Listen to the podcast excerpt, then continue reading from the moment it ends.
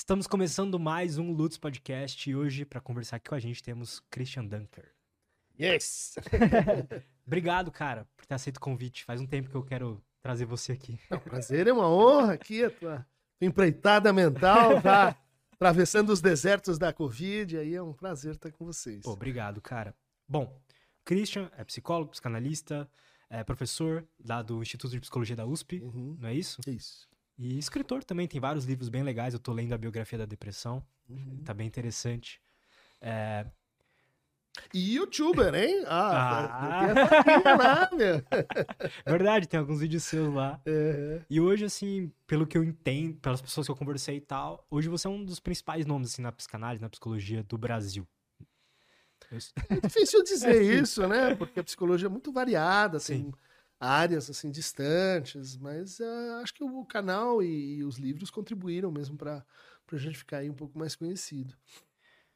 Cara, eu queria começar é, entendendo um pouco mais sobre psicanálise. Porque como eu falei pra você em off, assim, eu tenho muitos amigos psicólogos, eu trago muita gente aqui, mas a maioria é, vai pra uma outra linha.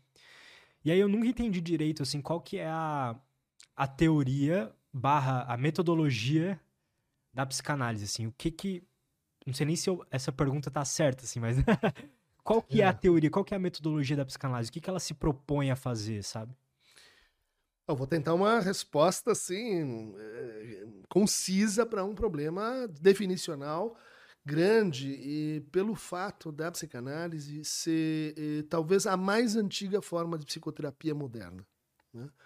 Então, ah, quando a gente estuda psicologia, a gente tem assim a ideia de que ela surgiu 1850, 1860, né, com um, com um laboratório de psicologia experimental em Leipzig, na Alemanha, né, com Wundt. E em 1880, assim, eh, 30, 40 anos depois, o Freud estava descobrindo e propondo uma forma de tratamento para sintomas mentais, né? E que uma das pacientes dele chamou justamente de cura pela fala. né? Então, essa ideia de que você pode reverter sintomas histéricos, obsessivos, fóbicos, ansiosos, depressivos, falando com a pessoa e levando em conta a relação que vai se criando ali entre o paciente, o analista, e colocando como regra fundamental assim a liberdade de fala, escolha de temas, modo de exposição, maneira de apresentação dada ao paciente. Né? Isso é fundante. né? Hoje, quando você fala em psicoterapia, mais ou menos isso. você chega lá e você, você fala o que você quer. Imagina que, vindo da medicina, o Freud era um neurologista, era um pesquisador, era um médico. Isso é uma inversão completa de papéis. né? Não- você vai a um médico, você informa, você dá alguns relatos para ele e ele fala, você obedece. né? Ele diz, prescreve. Né? Qual foi a prescrição que o médico deu. né? Eh, no fundo, o Freud inventou uma- um método de tratamento baseado na fala em relação. né? Começo a falar com você, começo a lembrar da minha história. Eu vou falando dos meus sintomas, os meus sintomas não são como, como a gente fala de sintomas orgânicos. Tenho uma febre, depois piorou, agora tô com tosse. Não. Você começa a falar dos seus sintomas depressivos, você começa a lembrar e refazer a sua história. Ah, isso aconteceu quando eu era eh, criança, depois eu estava na faculdade, não gostei daquilo, fiquei um tempo retraído, agora eu vejo que aquilo já era uma parte da minha depressão, e de, de quando em quando isso volta. Você, você não consegue falar muito bem dos sintomas psicológicos sem falar de si, sem falar da sua história, das suas relações, dos seus maus encontros, dos seus traumas, das suas A sua experiência. essa experiência de vida. né? Dizer, o Freud basicamente descobriu uma prática. Fazendo isso, você cura sintomas. E para justificar essa prática, ele teve que inventar um método de investigação, que ele chama psicanálise também é um método de pesquisa. Né? Então ele vai publicar sobre os sonhos. Né? Os sonhos que ele estuda não são sonhos em situação todos de tratamento. São sonhos dele que tinha perdido o pai, são sonhos históricos, são sonhos relatados por outras pessoas. Uma pesquisa né, eh, científica sobre sonhos. Depois ele vai estudar os xistes, as brincadeiras. Né? Você diz, ah, nas brincadeiras você diz. Por que, que nas brincadeiras a gente se autoriza a dizer verdades que a gente não diz fora delas? pesquisa para psicanálise. Pois ela vai estudar os nossos esquecimentos, nossos lapsos, nossos. Olha, falei uma coisa, mas queria dizer outra, é, me repeti nesse ponto, aquelas bobagens do cotidiano. Ele vai dizer, opa, aqui tem algo sendo dito, tem algo que precisa ser escutado. Né? Depois ela vai uh, estudar uh, os padrões de repetição da nossa vida amorosa. Por que, que a gente. Olha, eu sei que eu vou amar desse jeito e preciso de alguém mais ou assim, senão, senão não vai. Ah, são condições neuróticas, são condições para a tua escolha amorosa. E também para os impasses que vão vir daí. Por que, que eu espero dessa pessoa isso? Por que, que eu não espero aquilo? Por que, que eu me magoo dessa maneira? Sempre e repetidamente. E ela vai construindo uma nova ciência, uma Neues Wissenschaft, baseada nisso, né? E que seria uma tentativa de coligir, de dar unidade para o que ela foi descobrindo nessa pesquisa, escutando pessoas, atendendo pessoas e que vai tornar a psicanálise, depois de um tempo, não só um método de tratamento, mas, como vai dizer o Lacan, assim, uma, uma maneira das, das, das, pessoas refletirem sobre sua ação moral, sobre suas relações, sobre sua vida. Né? Ou seja, a psicanálise é um, é um exercício ético. Né? Ele, reflete, assim? ele reflete criticamente sobre a sua moralidade. Né? Por que você acredita no que você acredita? Por que você confia em quem você confia? de onde vêm os seus motivos, razões e causas para dizer o que você diz no universo governado pelo desejo. Né? Dizer, não é, não é investigação sobre a teoria do conhecimento, sobre as estrelas, sobre as, as cachoeiras e o mundo, é assim, sobre você. Né? Sobre você e sua verdade. E isso é um exercício ético, isso é um exercício de eh, reflexão sobre si, de crítica de si, e que compõe, vamos dizer assim, a segunda parte da psicanálise. Primeira é reduzir sintomas, inibições e angústias. A segunda é tornar-se uma pessoa melhor. Amar melhor, trabalhar melhor, se relacionar melhor, eh, descobrir, se virar melhor com o seu desejo, com os seus fantasmas, com os seus pesadelos. Né? E, e, e, depois disso a gente podia dizer assim, ah, olha, a psicanálise ela, ela, ela foi descoberta pelo Freud, mas ela, ela se tornou parte do mundo. Hoje a gente não se entende, a gente não se lê sem noções como narcisismo, trauma, recalque, negação, desejo. Isso tudo é um vocabulário introduzido pela psicanálise no mundo. Vamos dizer assim. Vários desses conceitos, inconsciente, já existiam, mas ganharam uma nova dimensão, um novo, um novo uh, agenciamento a partir da psicanálise. Então aí a gente já tem um outro sentido, né? São quatro sentidos ou cinco. Né? Método de tratamento, método de investigação, forma de ciência, ética e discurso, discurso social. Né? Então hoje a gente diz, ah, não, mas a psicanálise diz isso. Em inglês tem o Freudian Slip, né? uma, um, um, um deslize freudiano. Foi uma introdução na cultura gerada pela pela psicanálise. Aí você tem as instituições psicanalíticas, formas como os psicanalistas são reconhecidos, a psicanálise como um movimento social, vamos dizer assim, no Ocidente. Né? Entendo, cara. Você comentou um pouco ali sobre inconsciente e alguns outros conceitos. Quais você diriam que seriam os conceitos principais, assim, da, de um primeiro momento da psicanálise? Que eu imagino que depois, ali, com Lacan e tal, essas coisas, uhum. tem, possam ter entrado outras coisas. Mas ali com Freud, por exemplo, quais são os conceitos principais que você diria que ajudou ele a mapear? Olha, ele escreveu um, conjunto de artigos, né, onde ele eh, tentava estabelecer quais são os mais importantes. Né? Então, ali vem narcisismo, aí vem inconsciente, aí vem pulsão, aí vem recalcamento, e aí a gente poderia falar, talvez, em sublimação, talvez em, bom, variantes, né, desses quatro principais, né? Porque... Objeto, repetição, transferência, né? Também são conceitos, assim, básicos e fundamentais para o que a gente faz. Tá. Quer que eu repita? Não. Né? Não. Me explica por que, que ele considerou esses, esses os principais, assim? Esses são chamados conceitos metapsicológicos, né? São aqueles que estão, uh, uh, vamos dizer assim, no, no nível de uma hipótese, de uma suposição necessária para que o resto do, do, dos, dos conceitos se arrumem. Né? são aqueles mais, uh, mais axiais. Então, uh, se você entende. São a base. São a base. Se você entende uh, o inconsciente, o que, que é o inconsciente, o conceito de inconsciente, junto com isso, você vai ter que entender o conceito de recalcamento, né? de negação. De, disso eu não quero saber. Disso eu não quero saber em mim. Disso eu quero afastar da consciência. Isso eu quero tirar da minha história. Isso não me pertence. Está recalcando. Estou né? uhum. dando um exemplo assim prosaico. O que você recalca, volta. Volta deformado. Volta deformado informações do inconsciente. Sonhos, lapsos, xistes, transferências, aqueles que a gente falou agora há pouco. Né? Então, inconsciente recalcamento. Você entender um, você entender o outro. Para entender o recalcamento, você vai perguntar assim: o que, que o que, que é recalcado? Ah, em geral, são certas formações da pulsão. O que é pulsão? É a reformulação que o Freud faz da noção de sexualidade. É absolutamente nova, deslocando a sexualidade do que se entendia até então como assim serva da reprodução. A gente tem tá. sexualidade porque bom, a espécie precisa se reproduzir. E ele vai fazer uma outra aproximação. Ele vai dizer assim: a, a sexualidade humana tem que ver com prazer. A reprodução é uma coisa que você liga depois e às vezes não liga, né? E, e o prazer. Ele... Faz até sentido, né? Tipo, por que, que alguém reproduziria se não tivesse prazer, né? Acho que o prazer é necessário para aquilo ser um comportamento que a gente queira repetir, né?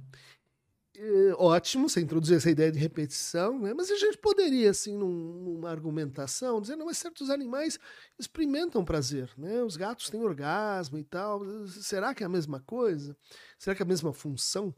Os etólogos vão dizer assim, é, sim e não, né? Porque é possível que a sexualidade humana esteja vinculada à, à ideia de que a gente vive com outros seres humanos está ligado ao fato de que a gente vive em sociedade, que a gente precisa do outro, diferentemente de outros animais. Então, a, a sexualidade, como sinônimo de prazer, e aí é prazer visual, né? o prazer uh, acústico de ouvir uma música, prazer gustativo, que você está ali com o seio da mãe se alimentando, mas é, é, é gostoso. Né? É prazer uh, anal, né? de expulsar, de se aliviar nesse momento, ou de reter. É o prazer ligado a, bom, sim, pênis, vagina, a genitalidade. Mas o que ele vai fazer é dizer: olha, esse é um entre outros. Esse não é obrigatório nem é o único. Sexualidade humana ela é interessante porque ela é ela é não natural, não é fixa como os instintos. Ela é, ela é composta pelas nossas experiências. Né? Por isso, um vai gostar de um jeito, outro vai gostar de outro. Qual que é o certo natural? Não tem. Cara, isso é interessante mesmo, né? É interessante isso, é uma porrada, né, na uma série de, pre, de preconceitos, entendimentos sobre para que serve a sexualidade e como você deve se relacionar com ela, né? Que existe uma cultura, prazeres. uma cultura na sexualidade, né? Existem, tipo, o animal, outros animais não têm fetiches, né? Pois é, esse tipo de coisa bem colocado. Foi por isso que ele foi estudar sexualidade na criança e nos, à época, chamado perversos. Né? Foi a invenção da criminologia, da psiqui psiquiatria ligada aos que estudavam assim, exibicionistas, masoquistas, sádicos. E elas assim, olha, tudo isso aqui que a gente vê, eles, ah, olha só, fetichismo, uh, isso aí está tudo em todas as pessoas. A gente experimenta em algum grau todas essas formas de satisfação. Alguns se especializam, alguns se fixam, né? Essa é a minha, né? É, outros combinam, né? Fazem primeiro isso, depois aquilo, no final aquilo outro. Mas isso é um Lego, né? A sexualidade é como um Lego, não é como um castelinho que você compra pronto. E, e isso entraria dentro do, vamos colocar assim, do, do, do, do, do guarda-chuva da pulsão isso, exatamente. Para diferenciar do instinto, para diferenciar da, da ideia de sexualidade como reprodução, para diferenciar da ideia de sexualidade como coito, como penetração, opa, vamos chamar isso aqui de outra coisa, de pulsão. Né? Que é um termo em alemão muito discutido, porque ele tem uma conotação assim muito interessante, de não ligar a gente só com o mundo corporal da biologia. A pulsão é também uma, uma força, né? É também pode ser lida como uma força da cultura. Pode ser lida como um princípio simbólico, por exemplo, de eh, fazer um, o luto, né? de inscrever os nossos mortos num modo de lembrança cultural. Bom, isso tem que ver com a pulsão. Dizer, ah, mas então, mas então não, não é só a força natural que a gente tem, como se fosse assim, espontânea, da, da, da, da força vital. É isso, mas o conceito de pulsão como tribo, né? Ele, ele é mais vasto, ele está no Nietzsche, ele está no Schopenhauer, ele está na poesia romântica, daí essa ideia ser assim também inovadora.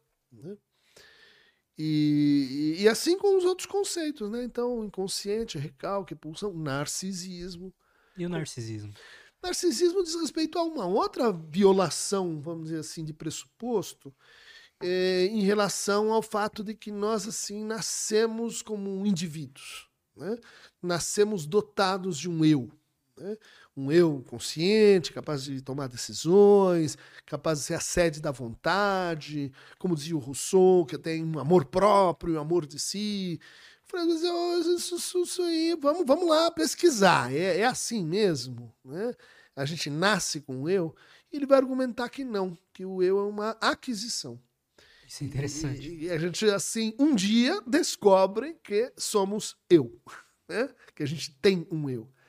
Uma novidade que ele vai introduzir é que justamente o eu não é um indivíduo, um não dividido. Ele vai dizer assim: o eu é a relação de você com a sua imagem, de você com a sua sombra, de você com, seus, com as suas vozes, de você com os seus duplos. Ou seja, a estrutura do eu é dupla. Quem teria descrito isso pela primeira vez? Os mitos gregos, o mito do Narciso, que se apaixona pela sua imagem no, no lago, e daí, daí, daí começa a se confundir. Quem sou eu? Sou eu, eu, eu sou o que olha ou aquela imagem que é olhada? Quem sou eu? Sou eu que olho a imagem que é olhada ou é o terceiro que eu imagino vendo, eu me vendo sendo olhado por mim mesmo? E ele começa a perceber que esse é o modelo mais mais plausível, mais rigoroso para a gente falar de, de, do, do que, que é o eu em, em psicanálise. Né? Um eu uh, dualizado. Né? E, e disso. Isso é interessante, né? A gente tem vários eus, né? Uh, justamente, essa ideia de que o eu é múltiplo, né? Pessoano, ele se, ele se dissocia, dissocia, de que ele pode se dividir. Tudo isso depende de uma concepção não indivíduo né? não uh, uh, indiviso, mas de que essas possibilidades estão aí, porque a gente, quando forma o eu, uh, forma uma relação eu-outro, um par eu-outro. E nós não nos resumimos a isso. Né? Então a gente pode dizer assim: tem o eu, mas tem o sujeito. Né? É diferente. É diferente, é diferente. Vamos fazer uma diferença assim mais, mais simplória, né?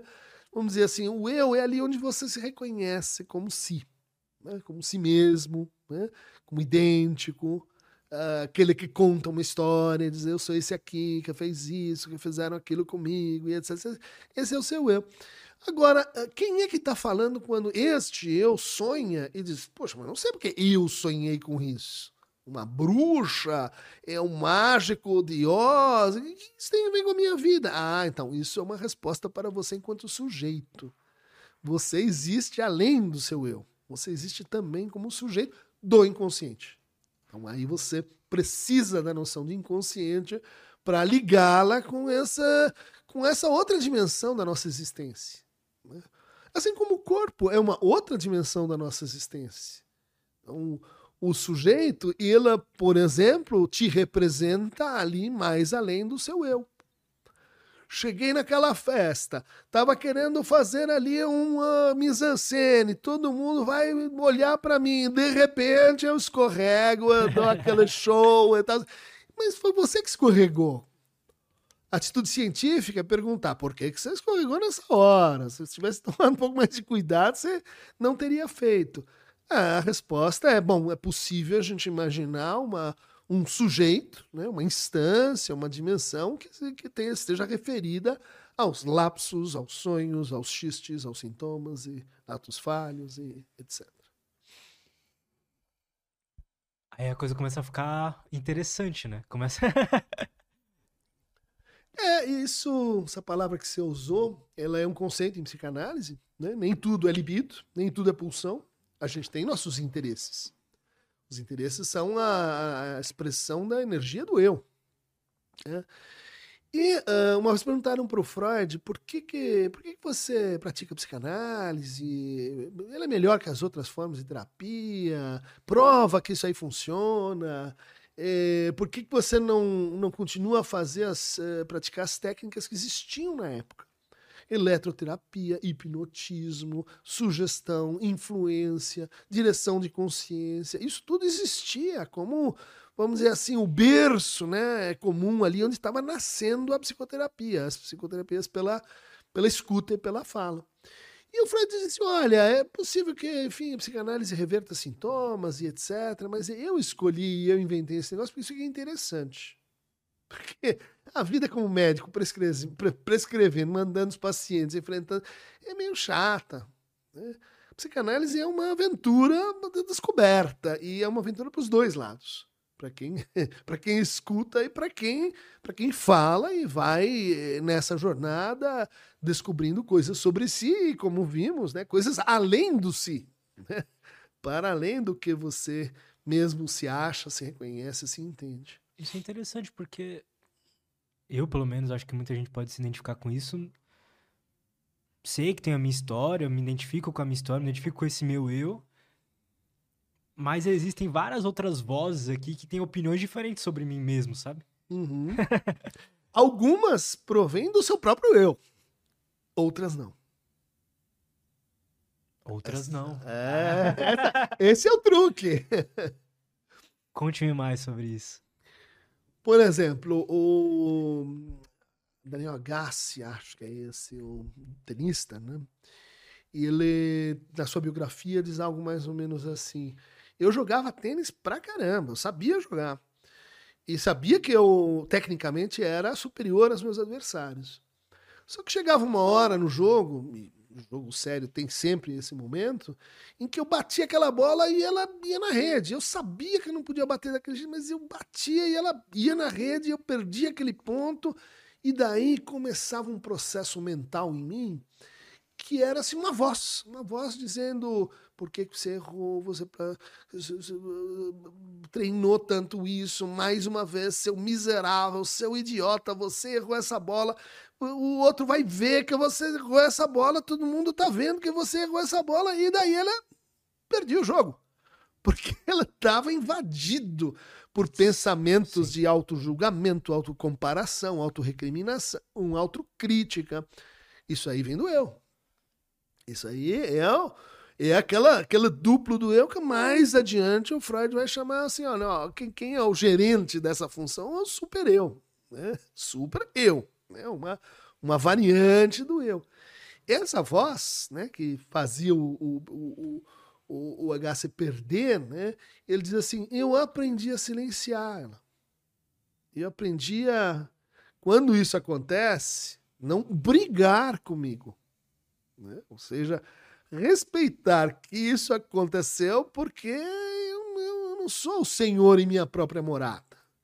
Eu não sou o cavaleiro andante que decide o cavalo vai para cá e para lá. Eu sou mais do que isso. E menos do que isso, em certo sentido. Né? Então, por isso eu brinquei contigo. Essas vozes, às vezes, elas são esses ecos, esse discurso mental da gente perseguindo uma imagem unificada.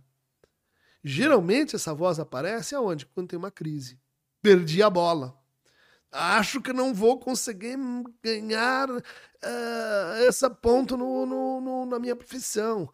Acho que o outro não me ama. Uh, acho que, bom, esses duplos, eles são uh, eliciados, eles são assim, fermentados por situações em que a gente não queria ser duplo. A gente queria ser um só unidimensional. Né?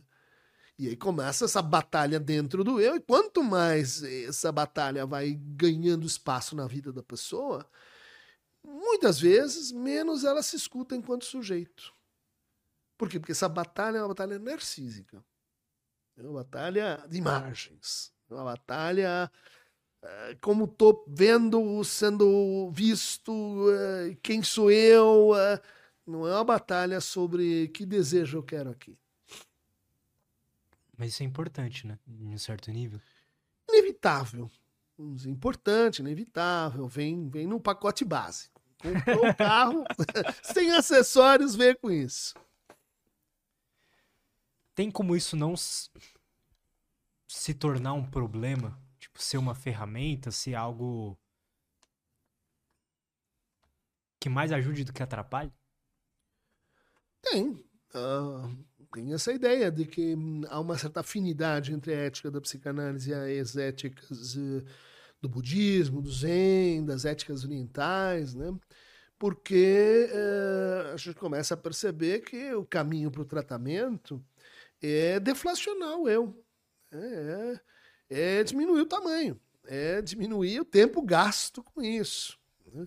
Você não vai eliminar, mas uh, é, a imagem que a gente tem no neurótico é alguém que vai fazer a viagem da vida. Mas aí ela chega assim na estação e ela diz: uh, Eu preciso levar assim bagagens. Muitas bagagens. Eu preciso levar casaco se tiver frio. Eu preciso levar armadura se tiver é, é, os bárbaros. Eu preciso levar e, e, e enquanto ele fica nessa conversa interna, ele não embarca na viagem da vida. E alguns embarcam, mas embarcam carregando 13 malas, um, uh, uh, um, um uh, enfim, um depósito de roupas nas costas. Esse aí sou eu. É, aí fica mais complicado. Sim. Né? Tipo assim, para amar que não esse? Por que não essa? Ah, não, tem que ter o cabelinho assim, ah, tem que ter esse traço, tem que gostar disso. O que escuta, amigo? O negócio é viajar, o negócio é quem é você.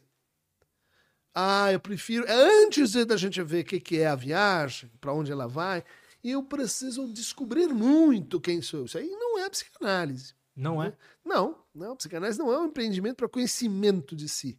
Não é? Não, é um empreendimento para cuidado de si. Isso está lá na origem né, das discussões sobre o que é a alma, no Platão, no Aristóteles, né, a filosofia grega, no personagem de, de Alcebiades, né, que era essa jovem que queria aprender a mandar. Agora eu tô bom, sou herói olímpico, rico, família, agora eu quero mandar. Ele chega para o Sócrates e diz: como é que faz para mandar?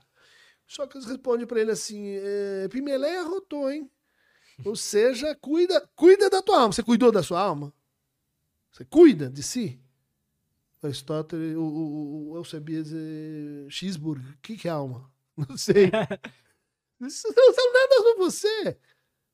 É, é importante saber algo no sentido de cuidar de si.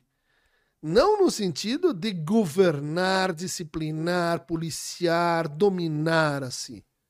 Dominar assim é um capítulo talvez menor do cuidar. E quando a gente fala em eh, gnoti sueton, que quer dizer conhece-te a ti mesmo, você está assim, eh, não é que é um erro, mas você está sobrevalorizando o conhecimento em relação ao cuidado. Como se conhecer fosse o mesmo que cuidar. Mas assim, não, mas eu conheço perfeitamente como funcionam lipídios, carboidratos, gorduras. Aí continuo no cheeseburger. Academia é bom, não. Ou seja, conhecer não necessariamente leva a cuidar. Agora, cuidar envolve algum tipo de saber sobre si, tudo bem. Seria um, um pequeno fragmento ali do, do, do, cuidar, seria o conhecimento. Não é uma tarefa entre outras. Né?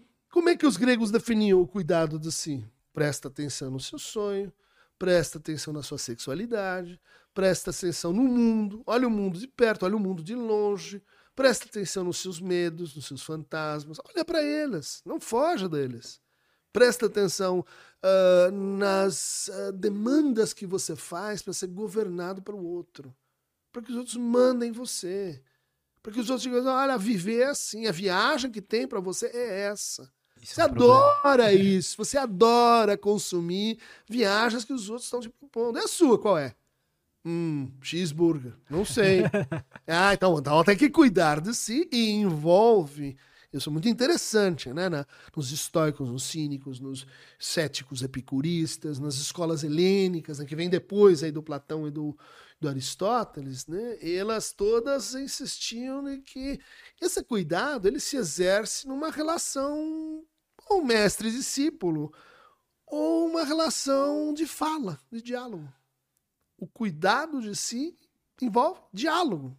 Diálogo para se escutar diálogo para poder escutar melhor os outros e diálogo para conseguir superar suas próprias demandas de submissão e alienação. Ou seja, é como a psicanálise, uma espécie de experiência sem mestre-discípulo para você superar a sua dependência em relação a mestres. Afinal, a análise tem um fim. É descobrir que tudo isso que eu estou pondo aqui no seu lugar, no que você fala, vem de mim, né? vem das minhas vulnerabilidades, vem dos meus apelos amorosos. E, e, e, se a gente tivesse que dizer assim, o que se aprende numa análise? Se aprende a se separar. Se aprende a morrer. Se aprende a deixar os outros se deixarem.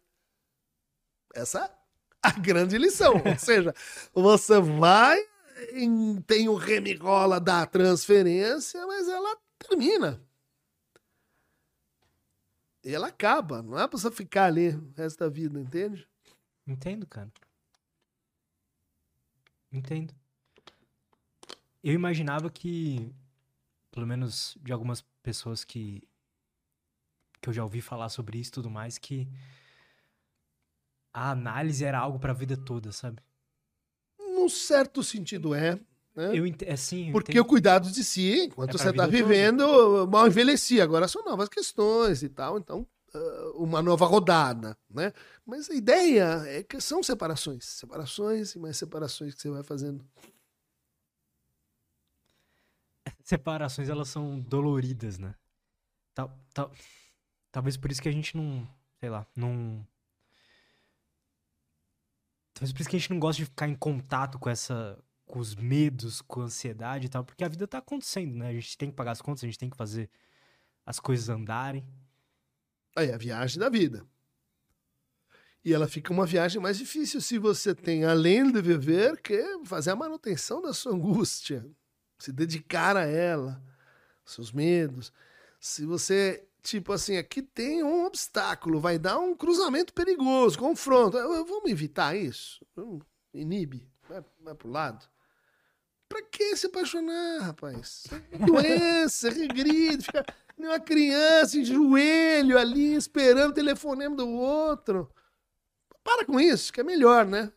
Não. Não, Não porque se apaixonar é uma coisa que tem a ver com o nosso desejo. Né? É, é, difícil, é um maremoto e tal, mas é um conjunto de conflitos. Mas conflito é bom. Conflito se você é bom, sabe né? tratar e transformá-lo em parte da viagem. Senão você fica dando volta. Aqui tem conflito, vira à direita. Outro conflito à esquerda. Daqui a pouco sua viagem ficou um novelo que você não consegue mais chegar Isso em é Santo André, nem ferrando. Isso é interessante, cara. Se a gente pegar qualquer história, quando a gente vai escrever uma história, né? A gente quer que o personagem tenha um, passe por um conflito, por uma resolução, depois outro uhum. conflito, depois outra resolução. É. A gente não quer que ele fique só andando, desviando do, dos monstros e tudo mais para chegar isso. no destino final, né? E aquela viagem que você dizia assim, ah, matei o Bowser, agora matei o... Isso é uma viagem boba, né? É, viagem boa é quando dá jogo, assim. Como assim, uma viagem boba?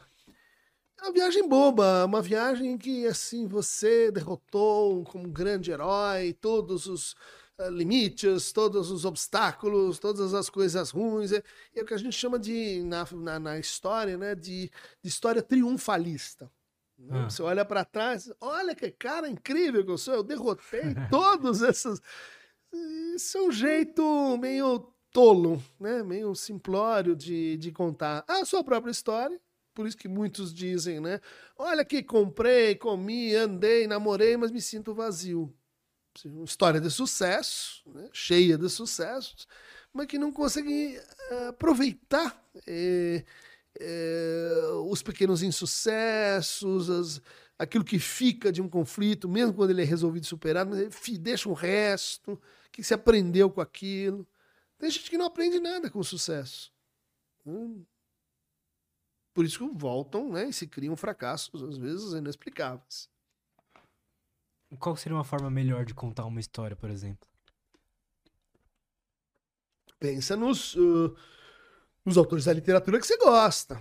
Machado, Guimarães Rosa. É, como é que eles contam a história? É uma loucura aquilo ali. Vai, volta, vem, não sou mais o mesmo, me transformei em outro, me perdi. Eu já estava lá. Se a gente pudesse, um pouco anacronicamente, voltar no Ulisses, esse grande viajante, por que, que é uma grande viagem? Porque ele se perde, porque dá errado. Ele entra na ilha lá, as, as, as bruxas querem hipnotizá-lo, as sereias querem levar ele para um lado. Ele, ela passa, sei lá, 20 anos para voltar para casa, porque cada vez tem uma encrenca. Só viagem boa. O James Joyce repetiu essa viagem num dia em uh, Dublin, na Irlanda, dizendo: olha, se você olhar para nossa vida pequenas, nossas mazelas, mas souber contar ela direito, ela vai virar uma viagem galáctica. Então tem o bêbado, o pai, a prostituta, o cara que está vomitando na rua, etc. Mas se você olhar bem, aquilo lá é um confronto de um tigre numa é, redoma, Marcelo Tower, que, que, onde ele vai me pegar, tem uma rede aqui no meio. É uma loucura porque, porque é interessante. Legal isso, cara. Interessância das coisas, né? E às vezes a nossa, nosso contemporâneo ele esquece um pouco disso. Não está nas coisas, né? no objeto. Está nas relações com aquele objeto. Tá na, como a gente conta a história da gente com aquele objeto. Está na, na interessância que você tem sobre outras coisas, pessoas, seres, mundos. Isso que faz de você uma pessoa interessante. Porque você se interessa por outras coisas, que não você, é a sua estátua narcisa, que olha só, todo mundo aí de joelho admirando. Isso é chato. Qual que você acha que é o maior causador de sofrimento na humanidade hoje? Eita! Eu não gosto de grandes vilões, porque isso já é história meio chata, né? Tem o vilão, mata o vilão, ganhei o jogo, zerei. É, é, mais uma fauna, assim, né? Um ecossistema de bichos estranhos Qual que é o seu, então, maior vilão? Não dá pra gente fazer um mapeamento, assim, né? Eu acho que tem certo, uma, uma, uma reviravolta no nosso narcisismo. Né? A gente, minha geração foi criada num, num narcisismo uh, 1.0 e agora tem que ser outro para viver nessa novo, novo, novo esfera. Então tem uma deflação, tem uma, uma embolia né, nas formas de narcisismo trazidas um pouco pelo neoliberalismo na, na na forma como a gente trabalha e pela uh, linguagem digital, uh, na forma como a gente usa a linguagem e pelas novas aspirações, né, novas famílias, novos jeitos de desejar, novos jeitos de, de inventar o que é uma vida boa e feliz. Né? Bom, então pensando nisso, eh, dá para dizer assim, tem vilões uh, que, que, que passam por um excesso de narcísico, né? É muita, é muita mala para pouca viagem, né? Eh, tem vilões que passam por assim eh, essa confusão entre o público e o privado ela tem eh, destruído duas experiências muito legais que a psicanálise cultiva e, e ajuda as pessoas a terem, terem mais que é intimidade e comunalidade né? Ou seja, nós estamos juntos numa viagem, dividindo gasto, incerteza, angústia, não sei se vai dar certo, e não, você gosta, eu gosto e eu te amo, você me ama. É, então, intimidade verdadeira, não é, Instagram, é, esse tipo de, de manipulação, ah, justamente, de amor barato. Né? Uhum. Intimidade verdadeira está em falta no mercado. Isso, isso, isso faz mal para as pessoas. Né? E eu acho que tem um outro vilão que é a falta de comunalidade. Né? Projeto comum aqui, como é que é? Não estamos nós estamos aqui no Lutz falando e etc. Você tem seus interesses, eu tenho os mesmos. A gente não, não, não tem um interesse comum aqui de, sei lá, ajudar as pessoas, reinventar mundos, propor outros caminhos. Então, a gente pode fazer a mesma coisa gerando comunalidade, gerando laço, ou gerando assim troca instrumental de favores. Uhum. É o mesmo comportamento, mas o resultado psíquico e o custo psíquico é outro. Né? Entendeu? Faz tá? sentido. Faz sentido? Uhum. Tá, tá bom. É, tem um outro vilão que, que vem né, pela, pela, pela forma como a gente trabalha. Né? Até os anos 80, até os anos 70, a relação do trabalhador com quem o emprega era uma relação assim de tensão, conflito, mas proteção. Se eu perco você, eu vou ter que treinar outro, o treinamento é caro, eu vou perder tempo, a linha de montagem vai parar, é, eu preciso garantir algumas, alguns benefícios para você ficar aqui comigo. E a gente está junto numa relação tensa, mas comum.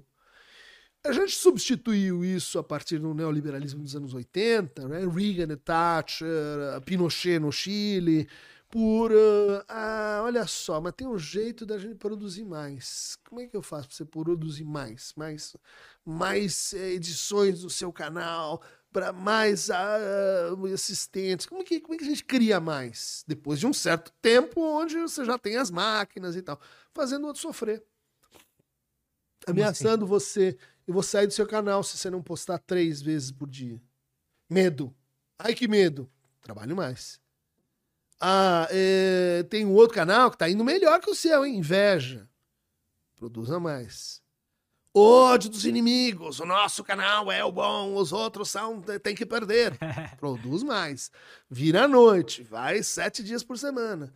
Os da manuais de marketing, de gestão de pessoas, uh, devia se chamar gestão de humanos. Porque eles ensinam como você aumenta a sofrimento sobre as pessoas para fazê-las produzir mais. Isso é tão óbvio né, que é, é, é científico. Né? Você, é, os experimentos lá do, do, das telefonistas francesas. Né? Qual que é? É que está descrito no Christopher de Jus, né? Loucura no Trabalho. As telefonistas, vamos supor, uma coisa que nem existe mais, assim como profissão, consegue fazer 10 ligações por uh, minuto, né? Aí você vai para casa e cara, terminou o trabalho e tá tudo, tá tudo bem, né? Porque eu então devo dar 10 ligações para ela fazer por minuto e um período ali de descanso. E se eu der 15? Aí 15 ela não vai fazer. 15 ela vai ficar louca da vida, ela vai ficar com, com raiva de si porque ela vai se sentir impotente. Ela vai começar a avaliar o desempenho dela, se ela conseguiu 10, 9, 11. Mas não, eu vou dar 15 mesmo. Ela não vai conseguir fazer, eu sei que ela não vai conseguir fazer, mas eu vou dar 15. O que, que acontece? Ela faz 12. Ela faz 13. Dali a pouco ela virou um suco de paçoca. Ela virou um uh, animal, um dragão cuspindo fogo, fazendo doenças psicossomáticas, e, se impedindo de brincar com as crianças, um ser endividado, uh, risco para depressão, ansiosa, porque será que agora eu consigo 13 ou 12 ou 14? Vai que eu chego nos 15. Algumas chegam no, nos 15, eu não. Sofrimento, cara. Sofrimento administrado. Pensa na palavra, os psicanalistas adoram esse tipo de coisa. Administrar. Mas isso é um problema de quem, cara? Tipo, é da sociedade? É da, do capitalismo? É do, do indivíduo? É do quê? Tudo isso junto. Capitalismo, sociedade, indivíduos que aceitam passivamente, que nem percebem que estão nessa nesse sistema, que interiorizam esse sistema sem. É meio burrice, eu acho uh... também. Tipo, se você for um dono de empresa, fazer alguém passar por isso. Ah, é? sustentável. É? Eu acho. É burrice você, se por for, exemplo. Se for no, tipo, algo uhum. totalmente mecânico, igual ligar, realmente é, é filha da putagem só. Mas se for algo é, que eu acho que a gente tá indo por esse lado menos industrial das coisas, uhum. você fazer o cara passar por sofrimento e ficar ali morto e não conseguir cuidar do filho e coisas assim, possivelmente só vai atrapalhar a sua produção e não melhorar. Depois de um tempo. Essa que é, esse que é o problema que leva a gente para o sofrimento climático. Né? O sofrimento que agora está em, em, em, em expansão para nossa consciência. Que é assim, olha, eu deixo a tua empresa nos trinques, dando faturamento e agradando os teus acionistas, tudo bem? Em dois anos, depois ela quebra. É. E aí? O que, que você prefere? Que a gente vai devagar e diga, olha, pode ser que sim ou não. Eu vou montar aqui uma equipe que vai pressionar todo mundo, detonar todo mundo. Daqui a dois anos, inclusive, estruturas físicas estão eh, detonadas, mas a gente fez aquela meta. A gente fechou o quarter. O que está acontecendo? É um mundo de mentiras. É um mundo de mentiras. É um mundo em que você você faz aquele esforço, mas o que, que você está se despreocupando? O que vai acontecer depois? O que, que vai vir depois que você larga as lojas americanas? Uh, deu um probleminha aqui, rapaz. Não, não vai dar nada pro indivíduo, né? Não, vai dar prejuízo para todos nós. Para todos nós. Assim como vai queimando a atmosfera, vai jogando carbono, vai detonando floresta. O que, que vai dar no futuro? Descongelamento da Antártida. Mas existe Caramba. esse lado, mas também existe o lado. Eu imagino que existe também o lado da de que essa a, me, a mesma produção, o mesmo o mesmo hábito de produzir pode gerar o, o efeito contrário também, de en- entender melhor o, como a atmosfera funciona e descobrir novos tipos de combustível e coisas assim, sabe? Criar coisas melhores, sabe? Do que a gente já tinha criado antes. Isso pode acontecer, né? Mas não foi o que aconteceu quando a gente entrou nessa conversa lá atrás de que a tecnologia vai produzir mais empregos de outro tipo. Não aconteceu. Então a gente hoje capitalismo em plataforma, né? Você tem eh, novos empregos como entregadoras de rap. Elas eh, aumentaram ou diminuíram a quantidade de empregos? Né? Pode ser, cara. É que com certeza eu tô 100% enviesado. Eu entendo você. Porque pra mim gerou um emprego que eu nunca conseguiria, por exemplo. O Hum. meu emprego perfeito. Cê- eh, como assim? Me explica. É, tipo, eu não, não precisei pagar milhares de reais numa faculdade pra fazer o que eu faço. Emprego, tipo, várias pessoas, trabalho com o que eu realmente sempre quis trabalhar, o que eu gosto, porque existe uma demanda pra isso e hoje eu tenho um meio pra comunicar pra essa demanda. Antes esse meio era só das televisões e coisas assim. Então tinha um- era muito mais difícil pra mim conseguir o que eu gostaria de, do que eu faço hoje, que é o que eu sempre quis fazer, sabe? Uhum. Então acho que sim, cara. Por um lado, com certeza é, gerou o emprego que gerou foi entregador de rap, coisas assim. Mas por um lado, talvez tenha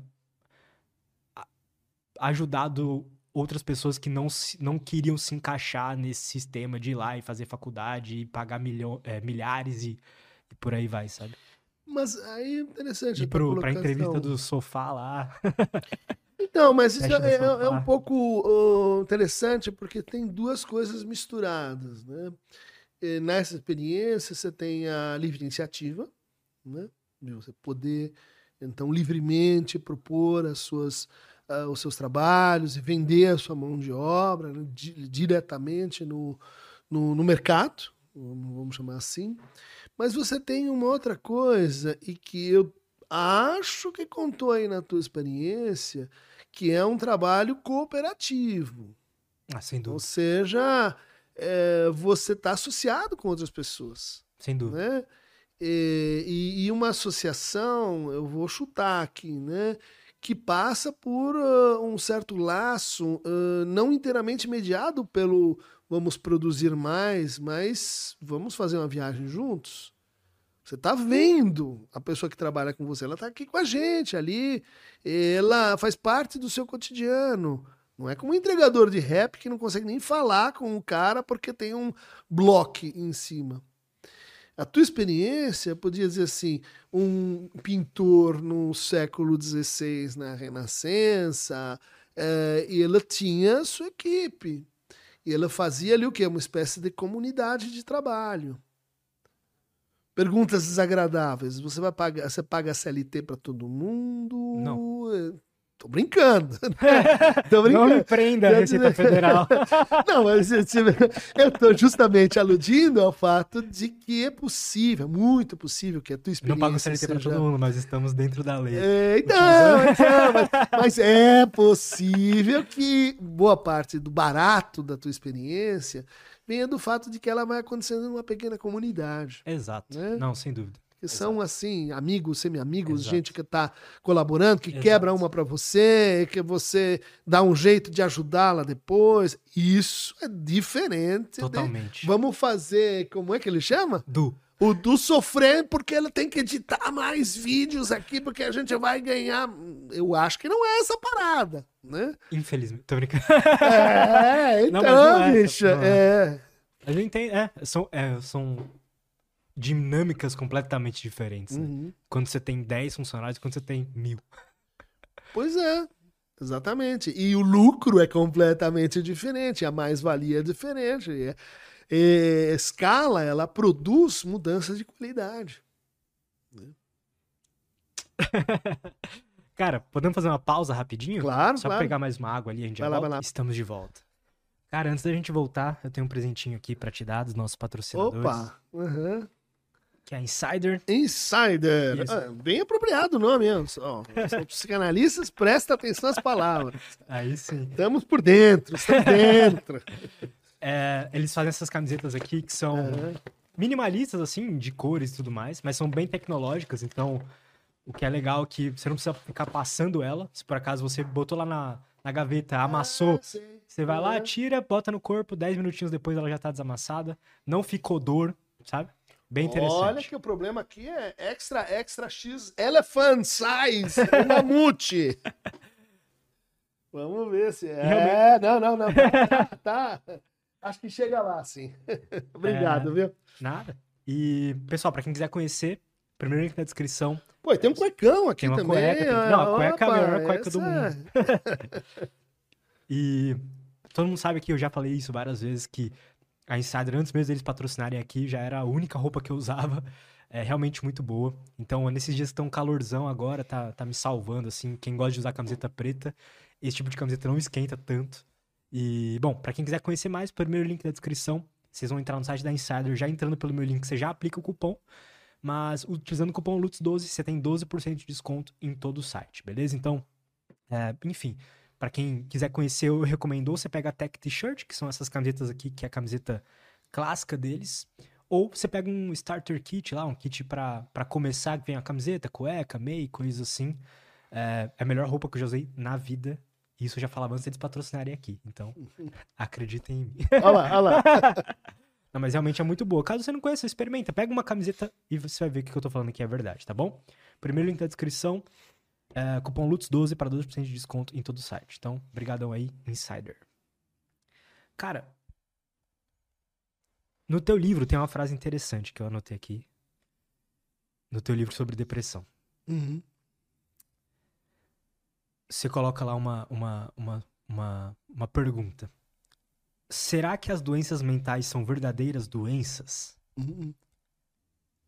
Por que essa provocação assim? Por que essa pergunta? O que, que você acha que a gente pode ter entendido errado sobre doenças mentais?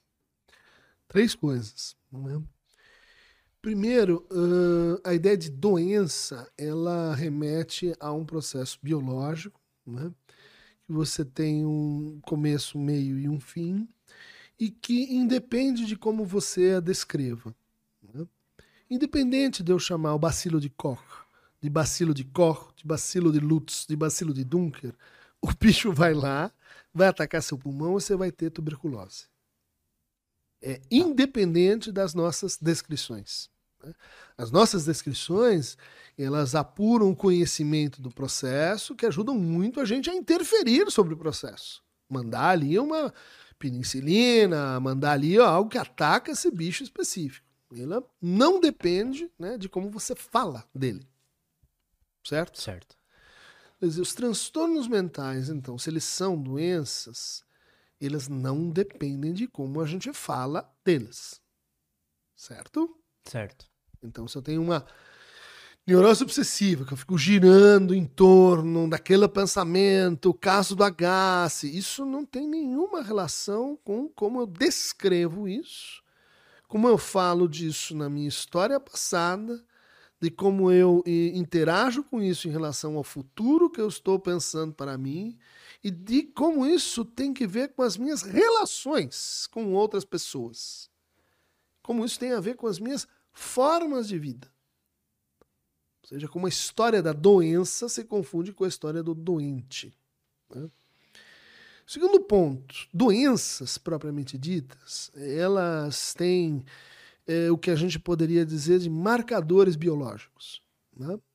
Então, Foucault, em Nascimento da Clínica, diz: antigamente você imaginava que a doença tinha a ver com assim, a constituição dos astros, o clima. Não, as doenças são todas alterações dos tecidos. Então, para dizer que tem uma doença, você precisa constatar e descrever essa alteração de tecido, em vida ou pós-mortem, autópsia. Ou seja, você pode dizer assim, é, é, então, uh, quando a gente tem essa alteração dos tecidos, né, do corpo, da, do sistema fisiológico, químico, mecânico, então você tem uma doença. Me apresente, então, um marcador biológico de uma doença mental sequer. Não tem isso? Não tem. Não tem mesmo? Não tem. Me diga assim, olha, eu quero fazer um exame para ver se eu sou autista. Então, pego meu sangue, veja lá, enzima X, enzima Y, proteína Z, gene W, ok. Você está aqui nos níveis que dizem isso aqui é autismo. Isso aqui é uma é, depressão, isso aqui é uma ansiedade, isso aqui é um, uh, uma esquizofrenia. Me apresenta um, a gente não um teste. Fazer, a gente um não teste. consegue fazer isso com o cérebro? Não consegue. Um teste. Não tem um teste. O teste para Covid. Covid é uma doença. Nova, caramba, precisa enfrentar o um negócio. Faz o genoma dela, descobre como ela gera proteínas e o que? Teste para saber se tem o reagente. Cadê esse teste para as doenças mentais? São muitas. O Mas não é porque ela tá no cérebro? Então faz um teste no cérebro. Mede enzimas do cérebro mede serotonina, mede dopamina, mede adrenalina, mede. E não dá pra gente tirar a conclusão Não disso. dá. Então, bicho, tem uma falácia aqui que é o seguinte: pode ser que você venha a descrever marcadores biológicos. É muito possível que eles existam. Possível que elas uh, funcionem de forma, vamos dizer assim, interveniente com as suas formas de vida, com a maneira como você fala, pode ser que exista então uma relação. Mas aí você vai dizer assim, a tuberculose não é só a ação do bacilo de Koch. É o bacilo de Koch, mas a forma como você é tratado, como você fala disso, como, como ele entra na sua vida. Isso vai ter que mudar a sua definição de doença. Quer falar sério sobre doença, apresenta um marcador biológico. O que, aconteceu em 2013, quando apareceu um novo, último manual, hoje em exercício, chamado DSM-5. O cara que trabalhou nessa produção desse manual, que é a revisão número 5, né, do primeiro de 62, disse: nossos pacientes merecem mais. Nossos pacientes merecem mais do que isso. Por quê? Porque a partir de 73, as, os, os, os transtornos mentais eles foram redefinidos de uma maneira que você não vai encontrar na medicina, né? por um sujeito chamado Spitz, Spitzer, né? que era um grande estatístico. Ele disse assim: como que nós vamos fazer? Porque os americanos falam da depressão desse jeito. Os ingleses falam de um outro jeito. Os franceses falam de outro jeito. E se eu pegar o mesmo paciente e mandar para um psiquiatra russo, para um psiquiatra japonês, um psiquiatra na Tanzânia, eles vão dar diagnósticos diferentes. Opa, isso não é tão comum na medicina em geral, mas na psiquiatria é. Resultado. Vamos então mudar o nome. Tem um truquezinho aí que ninguém fala. Um manual de diagnóstico de transtorno, disorder. Por que, que não chama doenças? Você vai ler o Cécio, todo cara que faz medicina leu o Cécio, né? o Tratado de Semiologia das Doenças. Tem lá a definição da doença. As doenças mentais atendem a esse requisito? Não, por isso elas chamam diferente Jesus alado. Elas chamam transtorno do espectro autista, transtorno de humor, transtorno da eh, eh, aprendizagem, transtorno de eh, impulso, transtorno, disorder, fora da ordem. A gente traduziu essa palavra desse jeito. Como é que os transtornos foram então inventados? Essa é uma datação. Opa, como é que a gente chegou nessa problemática? Quarto ponto aqui em discussão.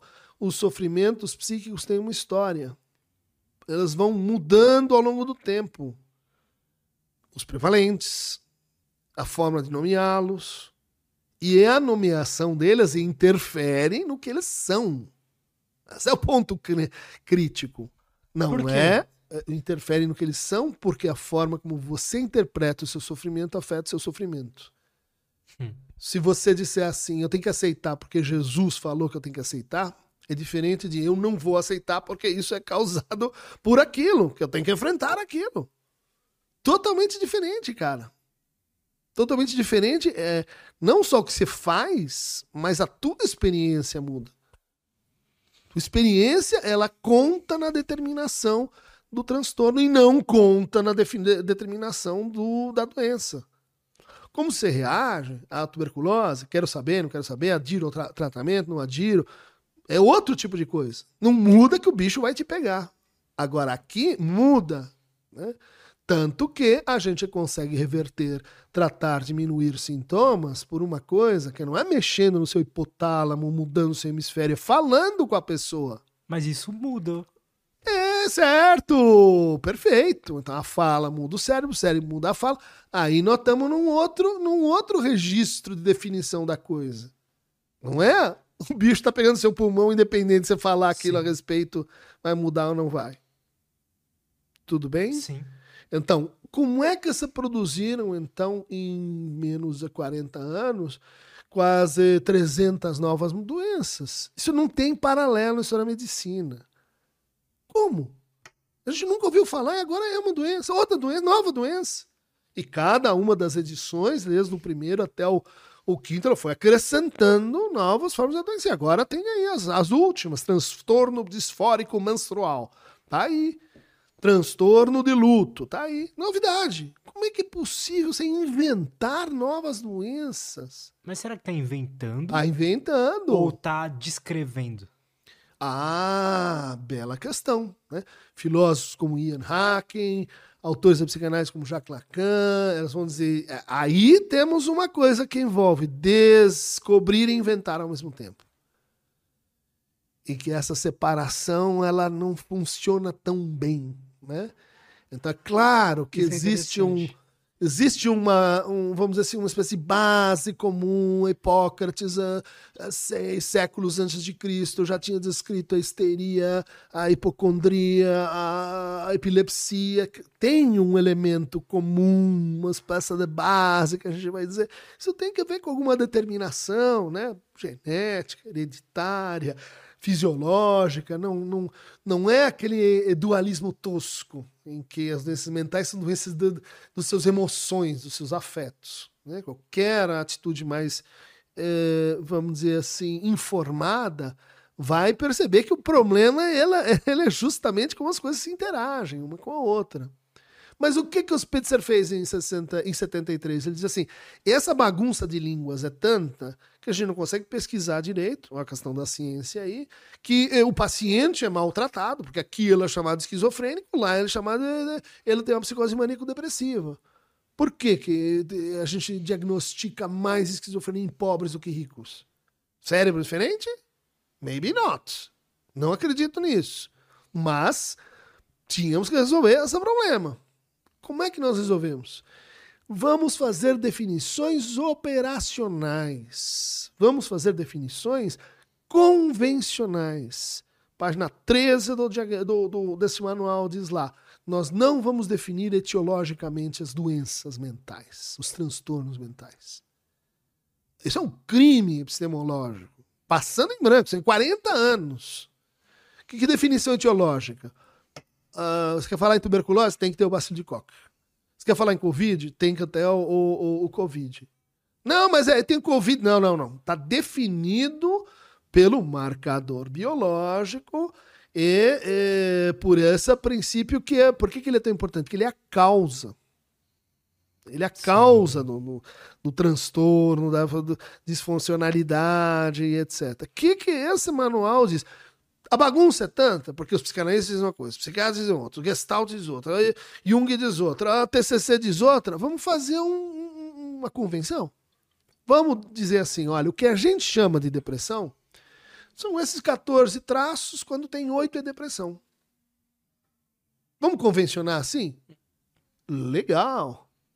Acho também útil, bom para pesquisa, mas é uma convenção, rapaz.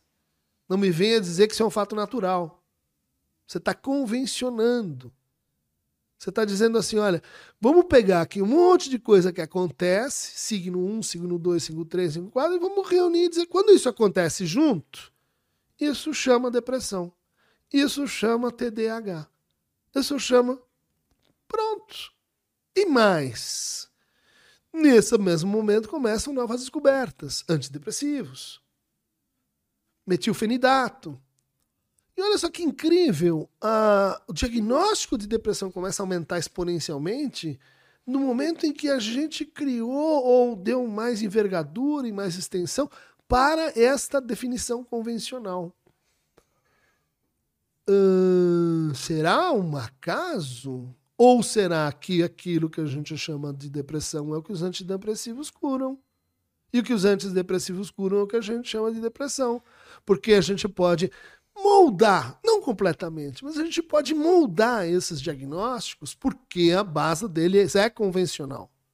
Depois vem, não, mas pesquisas vão mostrar que tem uma genética aqui, pesquisas vão mostrar que tem um déficit de recaptação de serotonina. Muito legal, muito legal. Que, que, que, que tomara que as pesquisas mostrem, mas não pode esquecer que é uma hipótese. Senão está enganando as pessoas está fazendo elas acreditarem que isso é uma doença, quando isso não é uma doença. Quatro pontos. E é o quê? Transtorno, convenção, sofrimento, uh, sintomas num outro sentido dos sintomas. A gente pode convencionar, veja, de outra forma. É que eu não consigo entender o porquê que a, ainda não consigo entender por que, que o convencionamento, a gente ter dado. É, a gente ter categorizado uhum. as, a, os transtornos, a gente ter colocado ali é, os sintomas, coisas assim, isso poderia ser um problema. Isso é um problema? Ou... Isso é um problema, porque isso é um, um, um problema, vamos dizer assim, grave, quando você não informa isso para a pessoa. Vamos dizer assim, tem tipos naturais. Né? Tem propriedades das coisas que vêm junto com a natureza das coisas.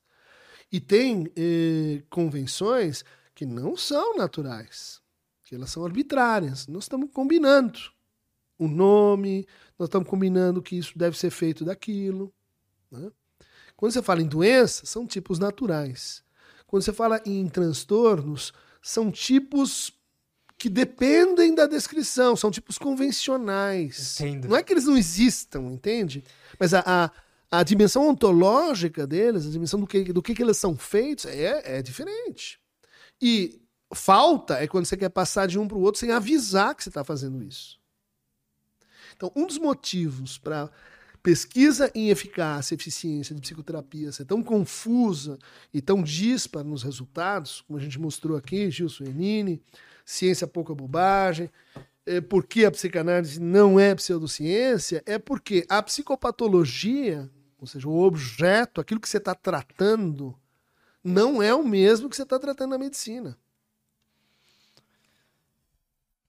Entendo, cara. E faz sentido. Porque quando a gente. A partir do momento que a gente dá outras definições e vai criando uma nova cultura em volta daquilo, no caso da, de uma doença tipo uma Covid ou algo assim, não. Aquilo não modifica o que a, o vírus é, né? Mas quando, Exatamente. mas quando a gente escreve um livro sobre depressão, quando a gente escreve lá o que é uma depressão, aquilo muda Uhum. a nossa própria percepção do que é aquilo, né? Por isso as pessoas gostam tanto de diagnósticos. Por isso a gente tem uma proliferação de diagnóstico. Agora entendi porque a minha vida dá problema. Ah, por causa disso, disso, disso, eu tenho TDAH. Veja só, isso é um efeito de um nome, de uma palavra que se dá para a coisa. Hello, baby. Pode ser? e, e aí, Mas isso não é bom, cara. O cara chega e fala assim, putz, verdade, eu tenho TDAH. Depende do que você vai fazer com isso. Você vai dizer assim, então eu tenho uma doença. Olha lá, falta número um. Dois, que diz respeito a um déficit de uma substância no cérebro. Falta número dois. Que implica em tomar uma medicação crônica e para o resto da vida. Falta número três. Se você vai usar né, essa definição para fazer isto, com a sua vida, tomar uma medicação e não alterar a sua forma de vida, alterar a forma de se relacionar com os outros, mudar onde você está e como você está com os outros e consigo, dizendo assim, isso isso não tem a ver. A forma como você trabalha, voltamos lá no neoliberalismo, a, fala, a forma como você está na linguagem, vamos lá para a linguagem digital. Não, linguagem digital não interferem nas doenças mentais. Por quê? Porque as doenças mentais elas são cerebrais. Cara, você está defendendo isso a céu aberto? Você está mentindo. Entendeu? O problema não é a convenção, é você passar a convenção como natural. Você passar do transtorno para a doença. E da doença para eu tenho uma diabetes mental. Como as pessoas têm diabetes não conseguem sintetizar direito a insulina, então tem que tomar a insulina. E como a pessoa não consegue sintetizar a, a, a serotonina, então toma a serotonina, antidepressivo. Certo? Falso. Falso. Pesquisas ano passado mostraram a hipótese serotoninérgica é falsa. Não é isso que acontece na depressão. Já tinha uma intuição de 67 sobre isso e não foi pesquisada. Agora só tem essa conclusão.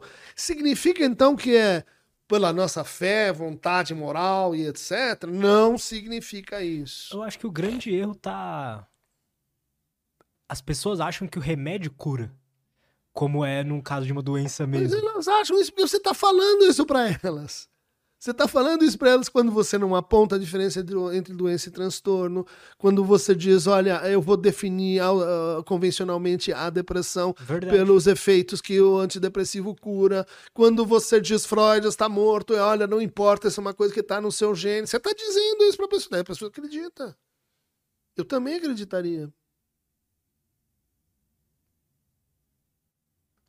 Eu vejo nessa matéria, do ponto de vista prático, eu sou a favor do uso de todas as medicações para melhorar a vida dos pacientes. Não, não vou brigar que não pode tomar, porque isso aí, não sei, vai atrapalhar. Se, se for um momento, se, isso te ajuda. Se você já fez o que dava e, e precisa de mais e etc., vamos em frente. Não é uma cruzada assim, mercadológica. Quero vender psicanálise aqui para acabar com as indústrias farmacêuticas. Como muitos idiotas costumam traduzir a questão. A questão epistemológica, filosofia da ciência. Eu acho que é uma boa ferramenta, mas não é a cura, né? Vamos perguntar para as pessoas? Vamos perguntar para. Exato. 68% das pessoas tomam medicação sem ter visto um psiquiatra na vida.